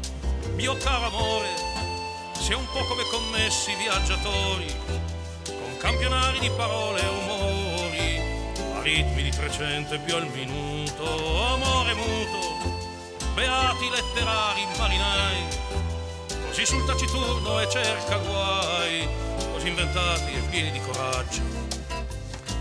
Avevamo una possibilità, un'alternativa, dovendo scegliere una canzone, un brano, una musica per introdurre il nostro prossimo ospite e volendo sottolineare che mh, avremmo parlato di parole. Potevamo scegliere questa canzone di Francesco Guccini che si intitola appunto Parole, oppure potevamo andare a pescare tra il vecchio repertorio di Alberto Lupo, parole, parole, parole. Ma questa è più seria, è più seria. Eh sì, dai. quella avrebbe dato una sfumatura troppo romantica. Esatto, di- di- esatto. Mentre qui si, si utilizzeranno le parole perché sono lo strumento attraverso il mezzo attraverso il quale si esprime principalmente uno scrittore. Uno scrittore è il nostro prossimo ospite, a Chiedo per un amico, in questo, in quest'ultima domenica del mese di maggio con Antonio Blanco e Alfio Vince alla conduzione di questo mh, appuntamento di Radio L1. Abbiamo con noi ospite al telefono Claudio Ferro. Grazie, ciao Antonio, ciao Alfio e buonasera a tutti gli Ben trovato caro, ben trovato. E grazie, grazie per il maestro Cucini, lo si ascolta sempre con enorme piacere. Esatto, esatto. Allora, tu sei Claudio uno scrittore di gialli, anche se poi nel corso della nostra discussione vedremo che hai scritto anche qualcos'altro eh, che non rientra nel, nel- nel filone dei gialli. Ma ti abbiamo eh, chiesto di essere nostro ospite proprio perché avevamo una domanda giusta giusta per te, assolutamente adatta al- allo scrittore di gialli. E la domanda, il chiedo per un amico, è, il- è la seguente: ma il colpevole è sempre il maggiordomo? Beh, eh, oramai no, poveretto il maggiordomo, perché dico... Sempre lui, sempre lui. il primo che finisce in galera, poveretto. Ma soprattutto do- dove sono più i maggiordomi? Chi ce li ha più? E comunque non ci sono più i maggiordomi di una volta, quindi... Eh, sicuramente sì. È una figura tipica dei, dei romanzi di Agatha Christie, di Sì, Rex sì. Stout, di Nero Wolf, appunto, di quei personaggi là, ma oggi Di Conan Doyle, insomma. al ecco. massimo il cameriere, al massimo. La badanza, La ecco. badanza. Sarebbe più adatta sicuramente come, come figura. Ma ci sono delle regole mh, a cui uno scrittore di gialli si deve assolutamente attenere? Ma dico, c'è una regola non scritta che è quella, il giallo rappresenta un po' una sorta di sfida e, Con il lettore. lettore, no? E ogni lettore.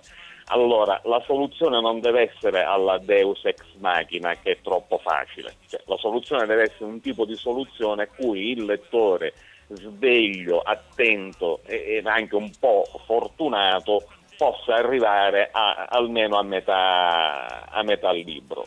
Cioè, arrivarsi con un personaggio mai citato, mai immaginato, mai presupposto che le ultime cinque pagine si scopre essere lui il responsabile, può anche, voglio dire, passare a certe condizioni, però di per sé è una scorrettezza. Quindi il nei colpevole deve essere uno dei protagonisti del romanzo, del racconto e Ma anche uno sullo sfondo, ma uno Sì. che comunque, ripeto, ci si può arrivare. che abbia stato, comunque eh. fatto la sua apparizione e soprattutto Eh, lo sì. scrittore deve disseminare degli indizi che il lettore sveglio può cogliere. Esatto, esatto. E tu esatto. sei leale con i tuoi lettori? Ma fino ad oggi non ho mai, come dire, tirato fuori dal cilindro conigli, conigli particolari. A parte il fatto, diciamo, il giallo come struttura ha due, due sottospecie. Una è quella appunto classica eh, del chi è stato, vediamo un po', scopriamolo assieme. E l'altra è un po' quella, quella di delitto e castigo, se vogliamo. Te lo dico subito che è stato. Adesso il racconto, o quindi viene meno la sfida e diventa più racconto, il racconto è riuscirà eh, eh, l'indagatore, perché c'è sempre uno che indaga, un poliziotto pubblico o privato, o anche solo uno che ha il vizio di, di farsi i fatti degli altri, co- riuscirà e se sì come riuscirà a scoprire il colpevole, riuscirà il colpevole a dribblare, a farla franca, che è come dire una sottospecie che ho usato una volta. È ecco, l'impostazione classica dei famosissimi telefilm del tenente Colombo. Si vedeva subito chi era sì. l'assassino. Sì, esatto, esatto. E esatto. poi Colombo lo marcava stretto finché lo metteva a E spalle al poi diciamo, il racconto consiste appunto nella- nella- nell'assistere stavolta invece che partecipare, assistere alla sfida tra colpevole e, inquirente per vedere chi vince e soprattutto come vince chi vince. Quando hai cominciato a scrivere? A quando risale il tuo primo romanzo? Quanti ne hai scritti ad oggi? Allora, cominciamo dall'ultima. Ne ho scritti otto, oggi di cui sei gialli. Mm, Ho cominciato una quindicina di anni fa, ehm, avevo visto da poco in televisione un film molto bello, L.A. Confidential, eh, quello che valse l'Oscar a Kim Basinger come migliore attrice non protagonista.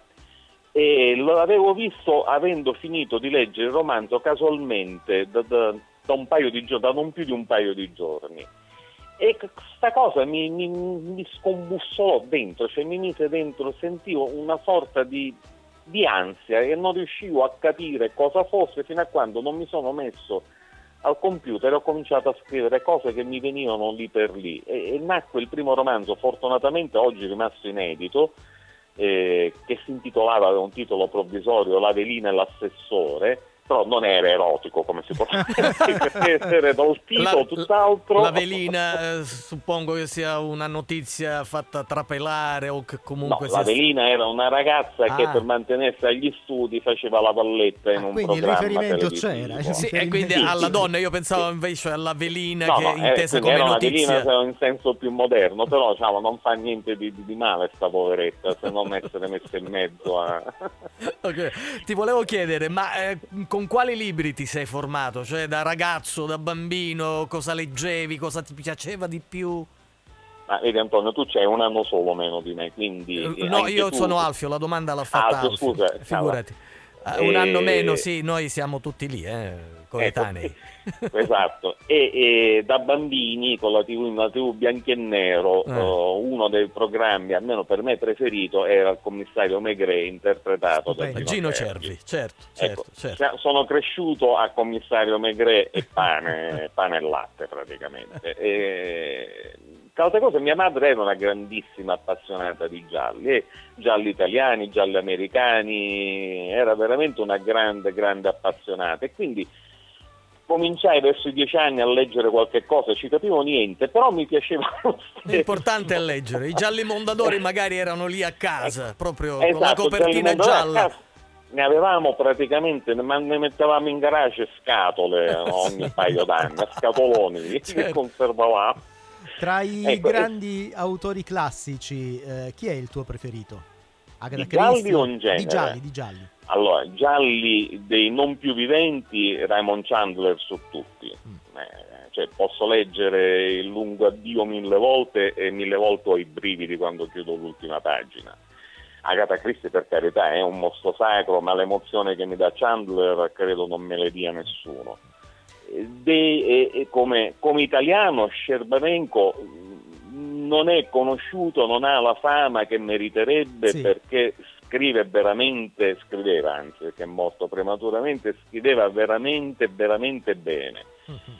Dei viventi mi è piaciuto fino a qualche romanzo fa molto Carlotto, mm, adesso vedo che eh, gli anni passano per tutti, anche i suoi personaggi hanno una sorta di pancetta quantomeno mentale se non fisica. Mi piaceva mol, moltissimo il primo Montalbano, Ladro di merendine trovo che sia una delle cose più delicate scritte, sì. scritte negli ultimi 50 anni. E poi, poi, devo dire che se leggi un po', per carità, Camilleri resta un grande, resta un maestro, ma se leggi un po' tra le righe ti accorgi che c'è dire, un contratto da onorare. E a proposito di gialli, mh, mm, quel fenomeno che venne fuori quando Faletti scrisse il suo primo giallo, eh, secondo te fu un fuoco fatuo? Ha meritato quel successo? Perché quel libro fu letto parecchio. E Io se ne se non sbaglio. Esatto, anche prima, nulla dietro gli occhi. Cosa... Sì, comunque sì, ah, quello. Sì, ecco. E, bah, devo dire, Faletti aveva un, bel, un bellissimo ritmo narrativo. Mm.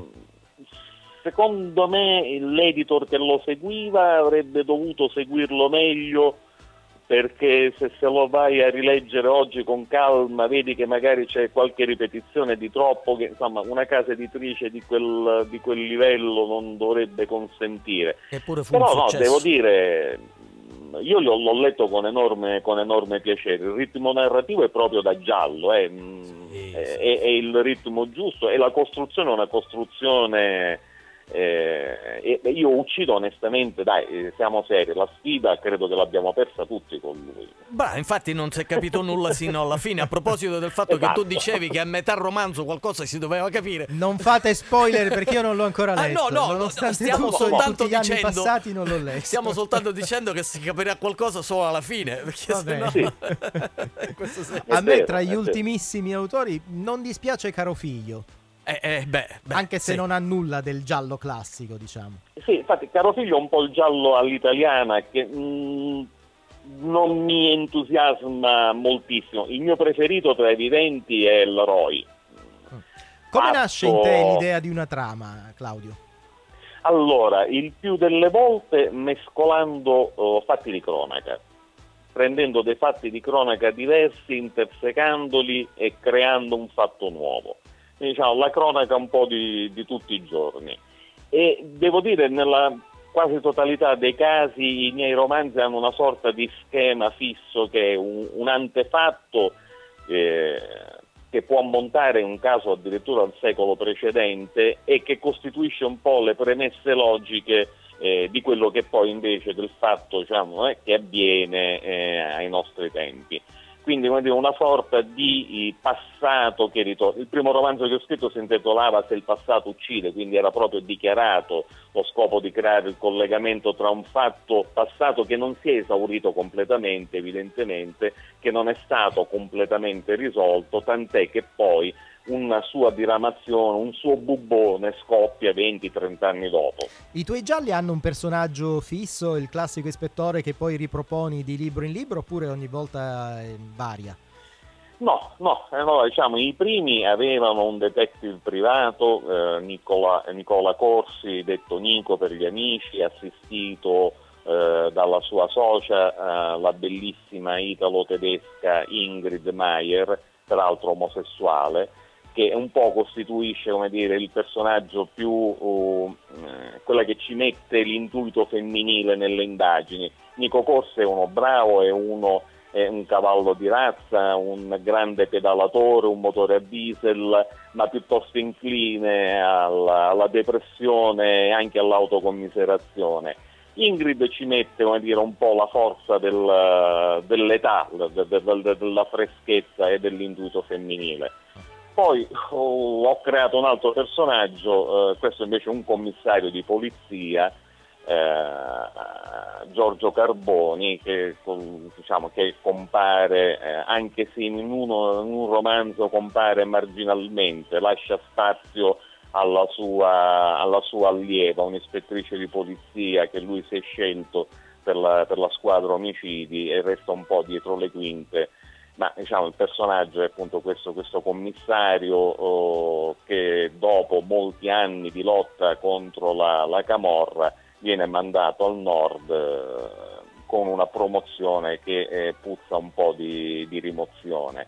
E quindi lui vive questo incarico anche con questo eh, odio latente nei confronti della sua amministrazione dalla, qua- dalla quale si sente tradito sostanzialmente, quindi c'ha queste, queste paranoie che gli vengono fuori. Peraltro Carboni è veramente un genio comunque, cioè è un genio del male, un- è un cattivo, è uno che tortura gli interrogati, figlio di buona donna. ecco. Cla- Claudio, ehm, una domanda classica che si fa agli scrittori. Qual è la vita che si conduce da scrittori? Cosa si fa? E poi ti chiedo anche il tuo lavoro, cioè tu vivi eh, scrivendo libri, quindi mm, la tua vita No, è io quella... cerco di, cerco di non rimetterci scrivendo libri, No, quindi ah, svolgi un altro lavoro oppure vivi così? Svolgo un altro lavoro. Ah, perfetto, perfetto. lavoro, Ma poi comunque lo lavoro. sguardo verso l'esterno dello scrittore credo che sia sempre aperto per cercare di cogliere eh, gli episodi della vita quotidiana che potrebbero dare spunti, ha un occhio più attento e più lungimirante, riesce ad immaginare prima quello che potrebbe succedere. In, in questo senso, ecco, quello che vediamo a volte sono degli scrittori che trascorrono la loro vita tra un bar e l'altro, tra una festa e l'altra, così e poi si seggono distrattamente, tirano fuori dieci pagine, poi d'un tratto non hanno più voglia, escono fuori. Ecco, questa immagine dello scrittore che è quasi appunto romanzata e può darsi che sia vera oppure tu svolgi una vita normale tra anche il computer per scrivere. Allora, eh, nel caso del giallo effettivamente succede, e succede anche a me. Io ho due o tre lavori rimasti così perché eh, non mi convince il, il proseguo. Cioè, nel giallo è importante l'intreccio, eh, non devi essere, cioè, eh, ti si può perdonare un pizzico di banalità se, se scrivi una storia d'amore, se scrivi una storia dire, di qualunque altro tipo, se il giallo no, perché il giallo, ripeto, è una sfida, se, se tu mm, scendi sul ring con le mani legate dietro la schiena, che ci scendi a fare? Ecco. Quindi eh, capita effettivamente che scrivi dieci pagine, magari ti sono venute bene, con gli aggettivi giusti, la cadenza perfetta, l'italiano veramente da, da- da applausi, e però poi scopri che la storia in realtà è debole, non va avanti e, e la lasci perdere sperando che ti venga qualche idea. La mia fonte principale di ispirazione, ripeto, era il News 24 in realtà. Ecco, perché- sì, eh, Le notizie, le Il notizie. tuo ultimo libro sì, invece sì, non eh. è un giallo, quindi da cosa ha tratto ispirazione? Allora, qui chiariamo una cosa, ci sono le pubblicazioni che è, è quello che uno scrive e mette da parte cercando un autore. L'ultimissimo libro che ho scritto è un giallo, anzi per la precisione un medieval thriller, quindi un giallo ambientato in pieno medioevo. L'ultimo libro che ho pubblicato proprio in questi giorni, un giallo non è, si intitola Il pub del pescatore di salmone, eh, edito dal, da Book Sprint ed è un, diciamo, un libro che ho scritto una dozzina di anni fa, poi ho preso, rilasciato, il finale l'avrò scritto veramente una quindicina di volte almeno, eh, fino a quando non mi ha, non mi ha convinto. E, e non è un giallo, so- è la storia di quattro personaggi completamente diversi, eh, un professore universitario, un broker, un manager, un campione di football americano che poi mh, a un certo punto i destini di questi uomini si incrociano, oh, si incrociano in, un- uno sperduto villaggio sulle montagne rocciose che non esiste fra le altre cose, quindi è di, di pura immaginazione e queste persone, diciamo, con la loro diversità di estrazione, di cultura, di età, perché passiamo dal professore universitario abbastanza avanti con gli anni al campione di football,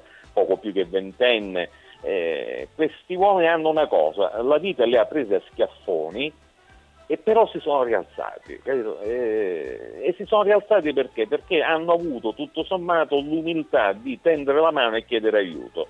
Di non tenersi le cose dentro, di cercare nella solidarietà la soluzione del- dei loro problemi e capire che la solidarietà, se la chiedi, la devi poi dare a tua volta, perché così funziona un po' il circuito. E questa, questa favola, mi piace chiamarla una favola per, per adulti, ecco, per certi versi.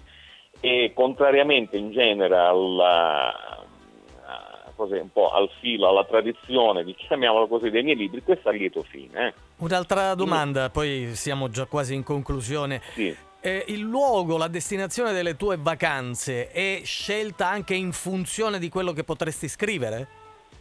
No, in realtà succede il contrario. Eh, il mio penultimo romanzo, I segreti del Cavaliere di Normandia, che è la storia romanzata raccontata da un personaggio non esistito, è un romanzo storico, è la storia della conquista dell'Inghilterra da parte di Guglielmo, eh, duca, di Normandia, è nata dopo i miei due viaggi in Normandia. Io ho fatto un primo viaggio, viaggio organizzato, viaggio di gruppo, eh, mi è piaciuta talmente che poi ci sono tornato due anni dopo per i fatti miei con mia moglie e con due amici e, e- e mi sono veramente immerso nell'atmosfera al punto tale che mi piacerebbe scrivere, mi piacerebbe scrivere di questi posti, di questa gente, di, questa- di questo luogo. E poi insomma ti documenti, fai, se scrivi un romanzo storico c'è un'attività preliminare a scrivere, ecco qui non avevo problemi di trama, la trama è- è stata scritta 900 anni fa. Eh, qui avevo problemi di, di documentarmi su come erano andate realmente le cose, dopodiché diciamo, la- le romanzi un po' giusto per, per dargli un po' quel gusto letterario, di, di rendere la lettura una lettura piacevole, ma quindi in questo caso in realtà è successo esattamente l'inverso. Io ho fatto un viaggio perché mi incuriosiva e il mio viaggio mi ha suggerito il romanzo. L'ultimo romanzo che ho scritto, che è tuttora inedito, per il quale sto cercando una casa editrice, che Il delitto di Mont Saint-Michel, anch'esso è frutto di, di questi due viaggi. Ecco, e qui entriamo nell'ultimissima domanda che ha anche un carattere molto pratico. Ehm, tanti italiani, si dice che gli italiani sono un popolo di navigatori, di santi, di, di poeti, io aggiungo anche di scrittori. Io stesso nel cassetto ho una decina di romanzi cominciati e mai completati da quando ero bambino all'età più adulta. In concreto, mettiamo di avere il nostro bel libro finito, conservato là nel cassetto. Come si contatta una casa discografica? Oh, Perdonami, Sì, una sì, casa editrice. Sì, sì, sì. Ho Ma sempre guarda, la allora- in testa. Deformazione professionale. Deformazione, sì. E, guarda, allora, trovare una casa editrice, pur che sia, è una cosa eh, facilissima, veramente facilissima. Basta andare in un qualunque forum di scrittori, e ce ne sono a bizzeffe, basta andare su, ma, anche i- sia Facebook stessa è piena di pagine di, di piccole case editrici. La casa editrice grossa eh, la raggiungi in realtà solamente se ti appoggi a, a un agente. E, e- e solo che i servigi dell'agenzia, eh, considera che eh, scrittori come Camilleri, come Carlotto, cioè gente che eh, per il sol fatto di avere eh, scritto il proprio nome in copertina, 100.000 copie sono assicurate per default, no?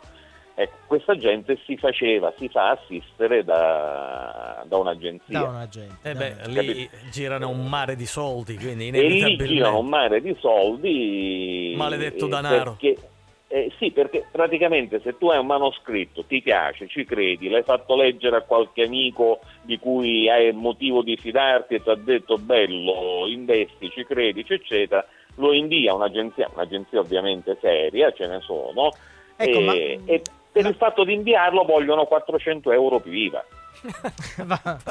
L'IVA, Solo per soprattutto l'IVA, eh, soprattutto l'IVA.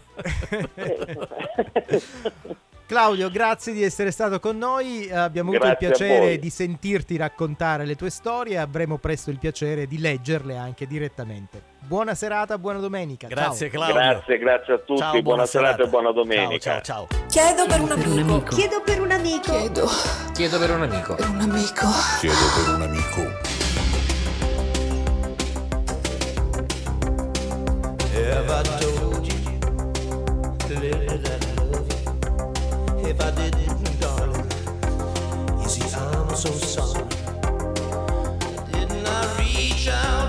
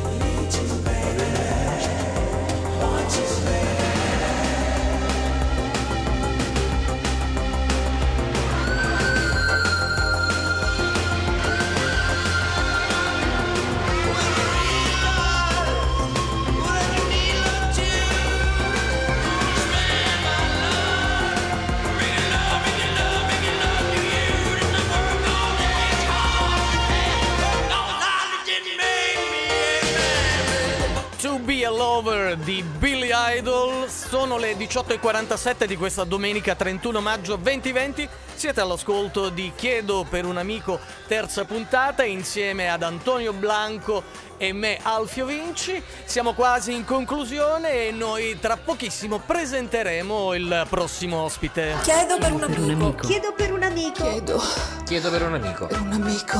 Chiedo per un amico.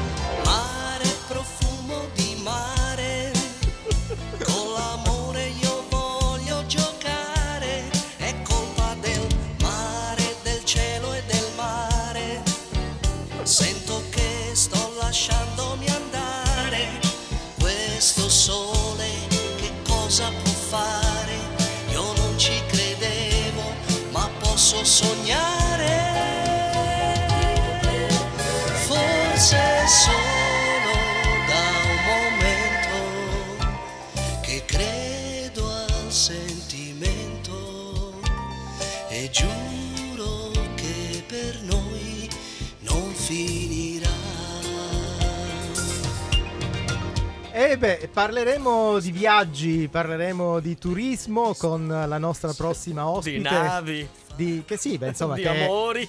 La nostra prossima ospite che è una fotoreporter, nonché responsabile di un'agenzia di viaggi di Catania, la Obi-Wan, è l'emblema per chi sogna una vacanza, per molti, non per tutti, anche quella di una crociera. Ah sì, sì, sì, la Bolt, la Bolt. E ecco quindi perché abbiamo pensato di ripescare Little Tony con la sigla di una fortunata serie di telefilm, appunto La Bot.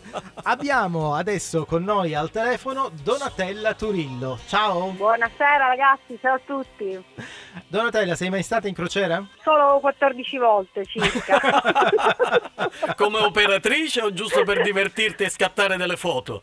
Ma allora, diciamo che noi viaggiamo per poter, viaggia- per poter, per poter far viaggiare gli altri, quindi comunque si viaggia prevalentemente come operatori. Mm. L'ultima crociera l'ho fatta in pieno Covid, ma non vi allarmate. No, e chi si allarma? Perché- Figurati, sei al telefono, quindi non c'è problema. Era, era febbraio, quindi beh, abbiamo No. toccato diverse tappe dei vari porti del Mediterraneo, però ancora insomma, si pensava che il problema fosse legato solo alla Cina e quindi insomma eh, era tutto sereno a bordo.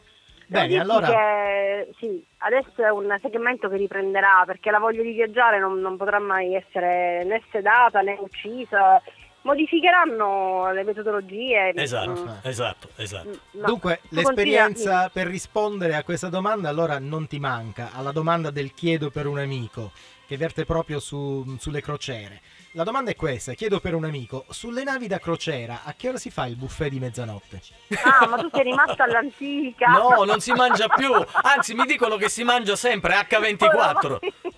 Ma dobbiamo sfatare un attimino un mito perché... mm, Sfatiamolo molti- pure. Eh sì, bisogna sfatare. Innanzitutto il nuovo concetto delle crociere è più dinamico, eh, è meno da loveboat dove appunto ci si incontra solo per mangiare o ma per come? questi momenti di... E anche, anche lì è un segmento che è diventato subculturale perché molti scartavano la crociera pensando fosse semplicemente un, un autobus navigante, no? dove in realtà di culturale c'era ben poco, invece hanno ehm, approfondito questo aspetto anche per le ore che vengono trascorse a bordo. Quindi la cosa Molto- più ambita non è essere invitati al tavolo, a cena al tavolo del comandante? Eh, ma, ehm, più, non più. È, è il piacere di. anche perché sono diventate internazionali ormai da, da anni, no? anche le nostre crociere qui nel Mediterraneo. Quindi al tavolo col comandante la cosa bella è vedere le, va- le varie multietnie con il loro gusto personale di eleganza. Per cui tu vedi dall'americano eh, tutto pagliettato con le scarpe da ginnastica e lo smoking blu, effetto E pinguino. il tedesco con eh, i pedalini, eh?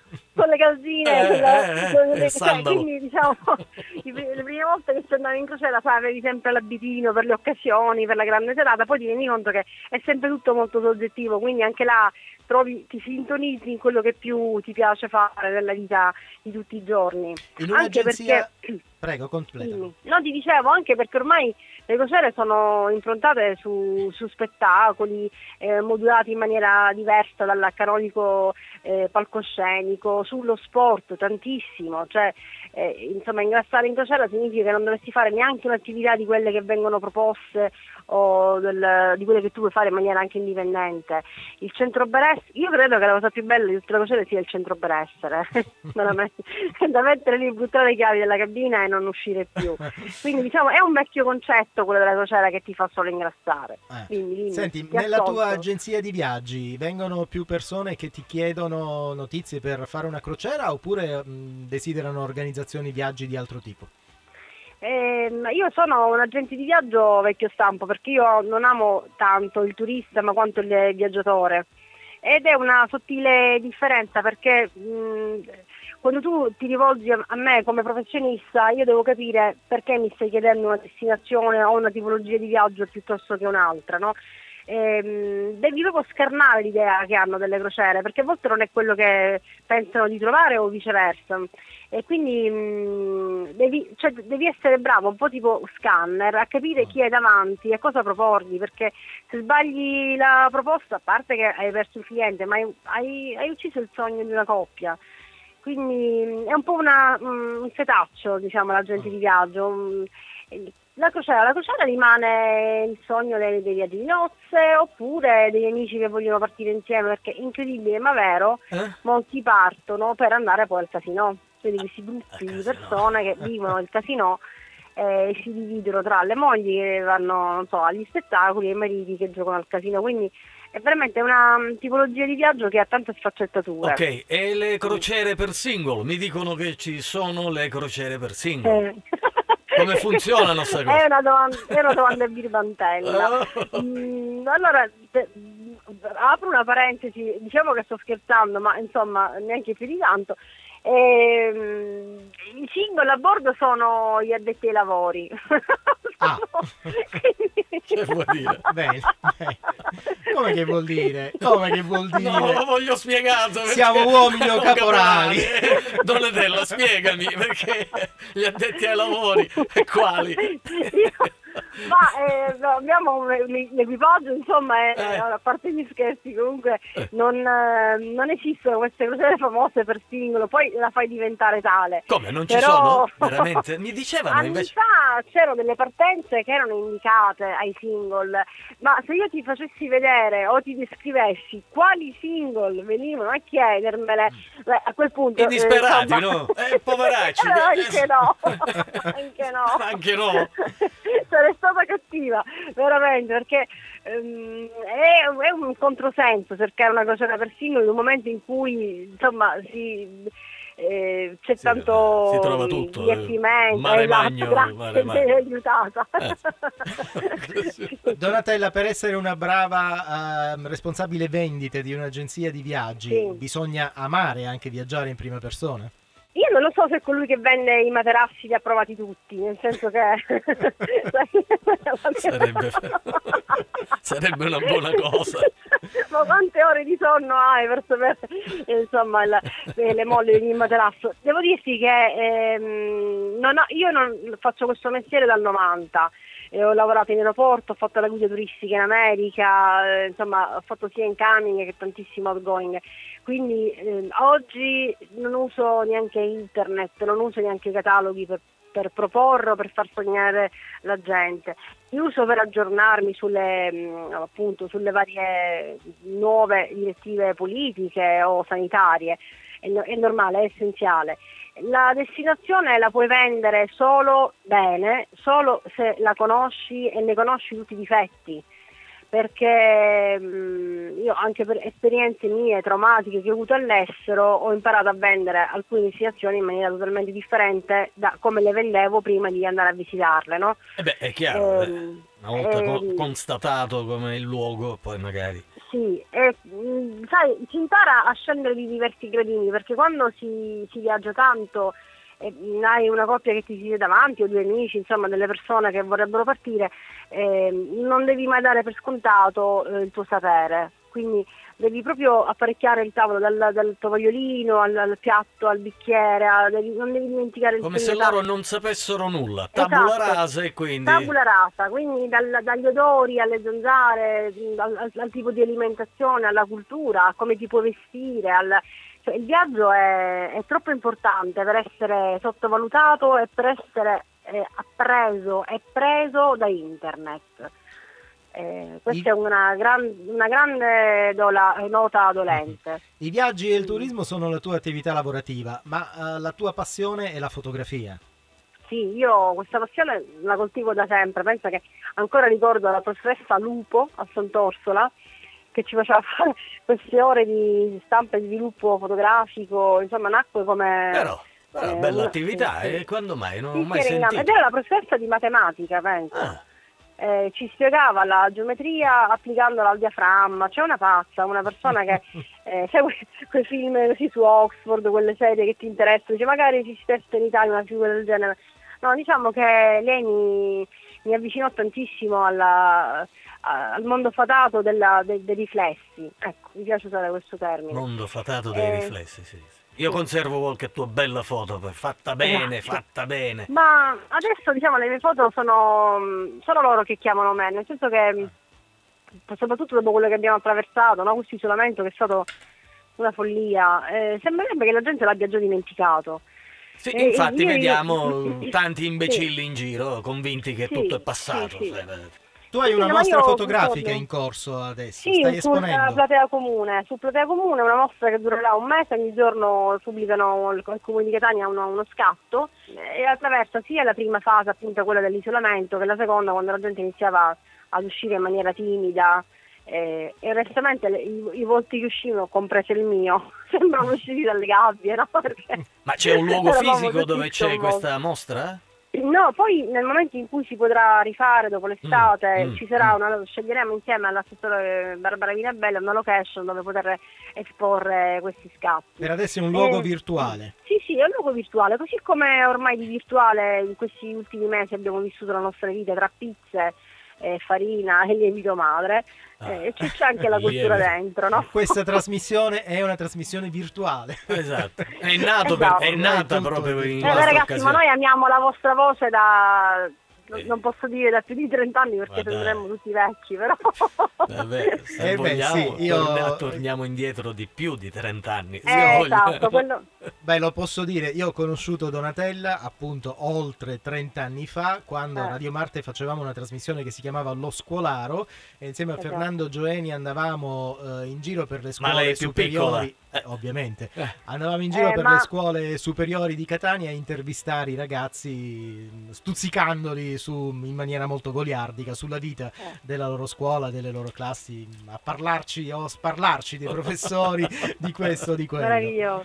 Ma penso ragazzi che quello per noi era il virtuale, no? Sì. Eh, cioè, ascoltare una voce radiofonica era sfruttare al massimo l'immaginazione. eh, E adesso questa Eh. cosa Ah, viene meno perché leva. siamo anche in video, quindi la magia Ecco. della Non voce so se hai visto oramai. non c'è Però più. vedo che insomma i vostri ambienti sono in pandan col blu e l'arancio, eh? È Cioè, un caso, guarda, non l'ho fatto apposta. È tutto fatto organizzato. È rosso più che arancio, è proprio rosso.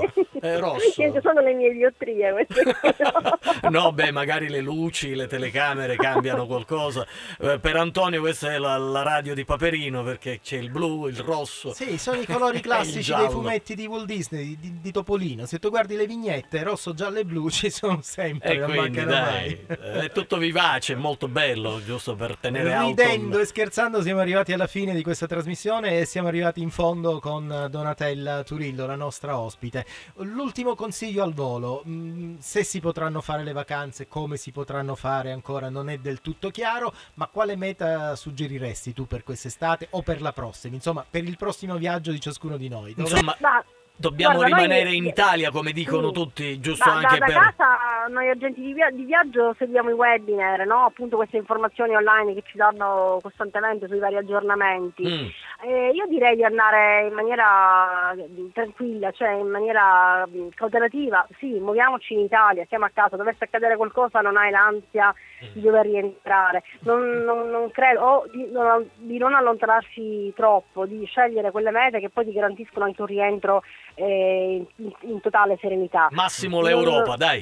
eh sì, l'Europa sì, sei a casa, non- ecco, io chiudo un attimino la trasmissione senza volervi trasmettere angoscia, ma io ho avuto passeggeri che erano in Argentina, che erano in Afghanistan, Eh, so. in Senegal, che non potevano rientrare, quindi eh, insomma anche eh, alla base di quello che abbiamo appena vissuto, muoviamoci Come ho, raccon- come ho raccontato la volta scorsa, io ho un cognato che è rimasto due mesi bloccato a Lima in Perù, quindi... Esatto, per esempio. Eh, per cui... Esatto, quindi sì, muoviamoci, facciamolo con le giuste misure, con il distanziamento, ci igienizziamo e tutto, ma continuiamo a vivere, sicuramente sì. E Donatella, io a questo punto lancio un messaggio patriottico, visto e considerato che dobbiamo tentare disperatamente di, di, di tirar su l'economia nazionale, muoviamoci in Italia, lasciamo che il denaro circoli in Italia e poi per l'Europa e per il mondo ci saranno tante altre occasioni, anche perché noi anche essendo siciliani e dovendo e avendo a disposizione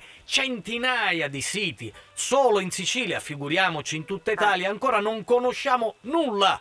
Ecco, c'è il tempo. Non a caso è il bel paese, no? Apprezziamolo. Ecco, non è il Mm. formaggino il bel paese, il Esatto. bel paese è bel paese perché è la, è la nazione che ha il 70% di opere d'arte eh, rispetto al mondo, cioè non ci sarebbe manco il tempo di visitare. Una vita non basterebbe per visitare bene tutta l'Italia. Siamo veramente alla fine. Donatella, grazie di essere Grazie stata voi, con ragazzi. noi, Grazie, di aver tagliato ancora. il traguardo insieme a noi. Buona domenica anche a Grazie, te. buona domenica anche a voi. Piacere di averti risentita. Ciao cara. Ciao, cara. ciao ciao. ciao. Shaka Khan, let me rock it, let me rock it, Shaka Khan.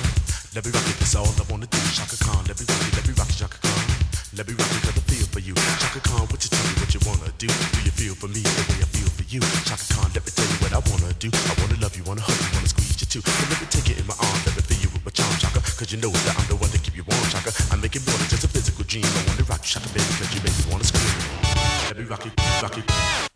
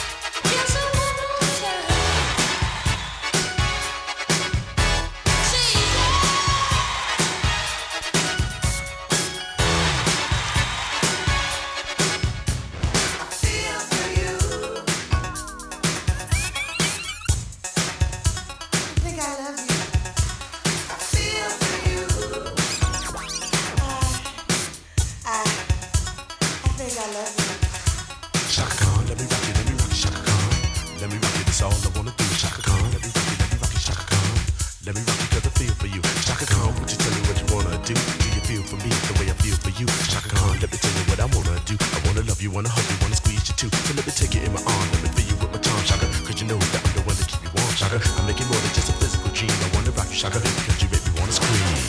Feel for you.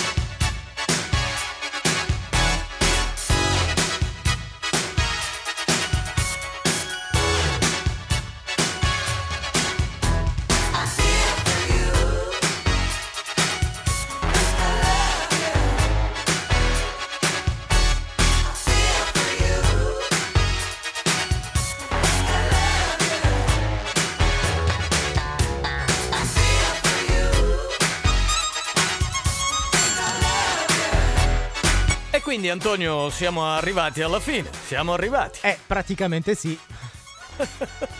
Allora, 9 minuti oltre le 19, noi ci possiamo anche permettere di sforare, non abbiamo vincoli di orario, non dobbiamo dare il segnale orario, insomma non c'è nessun problema, quindi adesso ci siamo presi 10 minuti, un'altra volta avremo, me- magari prenderemo altro, non, Non ce la problema. facciamo comunque ad essere puntuali, non ce la facciamo. No, mai. non ce la facciamo mai. Allora po- possiamo stabilire che magari la trasmissione chiuderà alle sette e mezzo e così siamo tranquilli, sereni e Ma non ha alcuna così. importanza. L'importante è essere stati mm, in buona compagnia con i nostri sei ospiti di, di questa sera, avere trascorso lietamente queste due ore abbondanti, ma non solo eh, averle trascorse noi.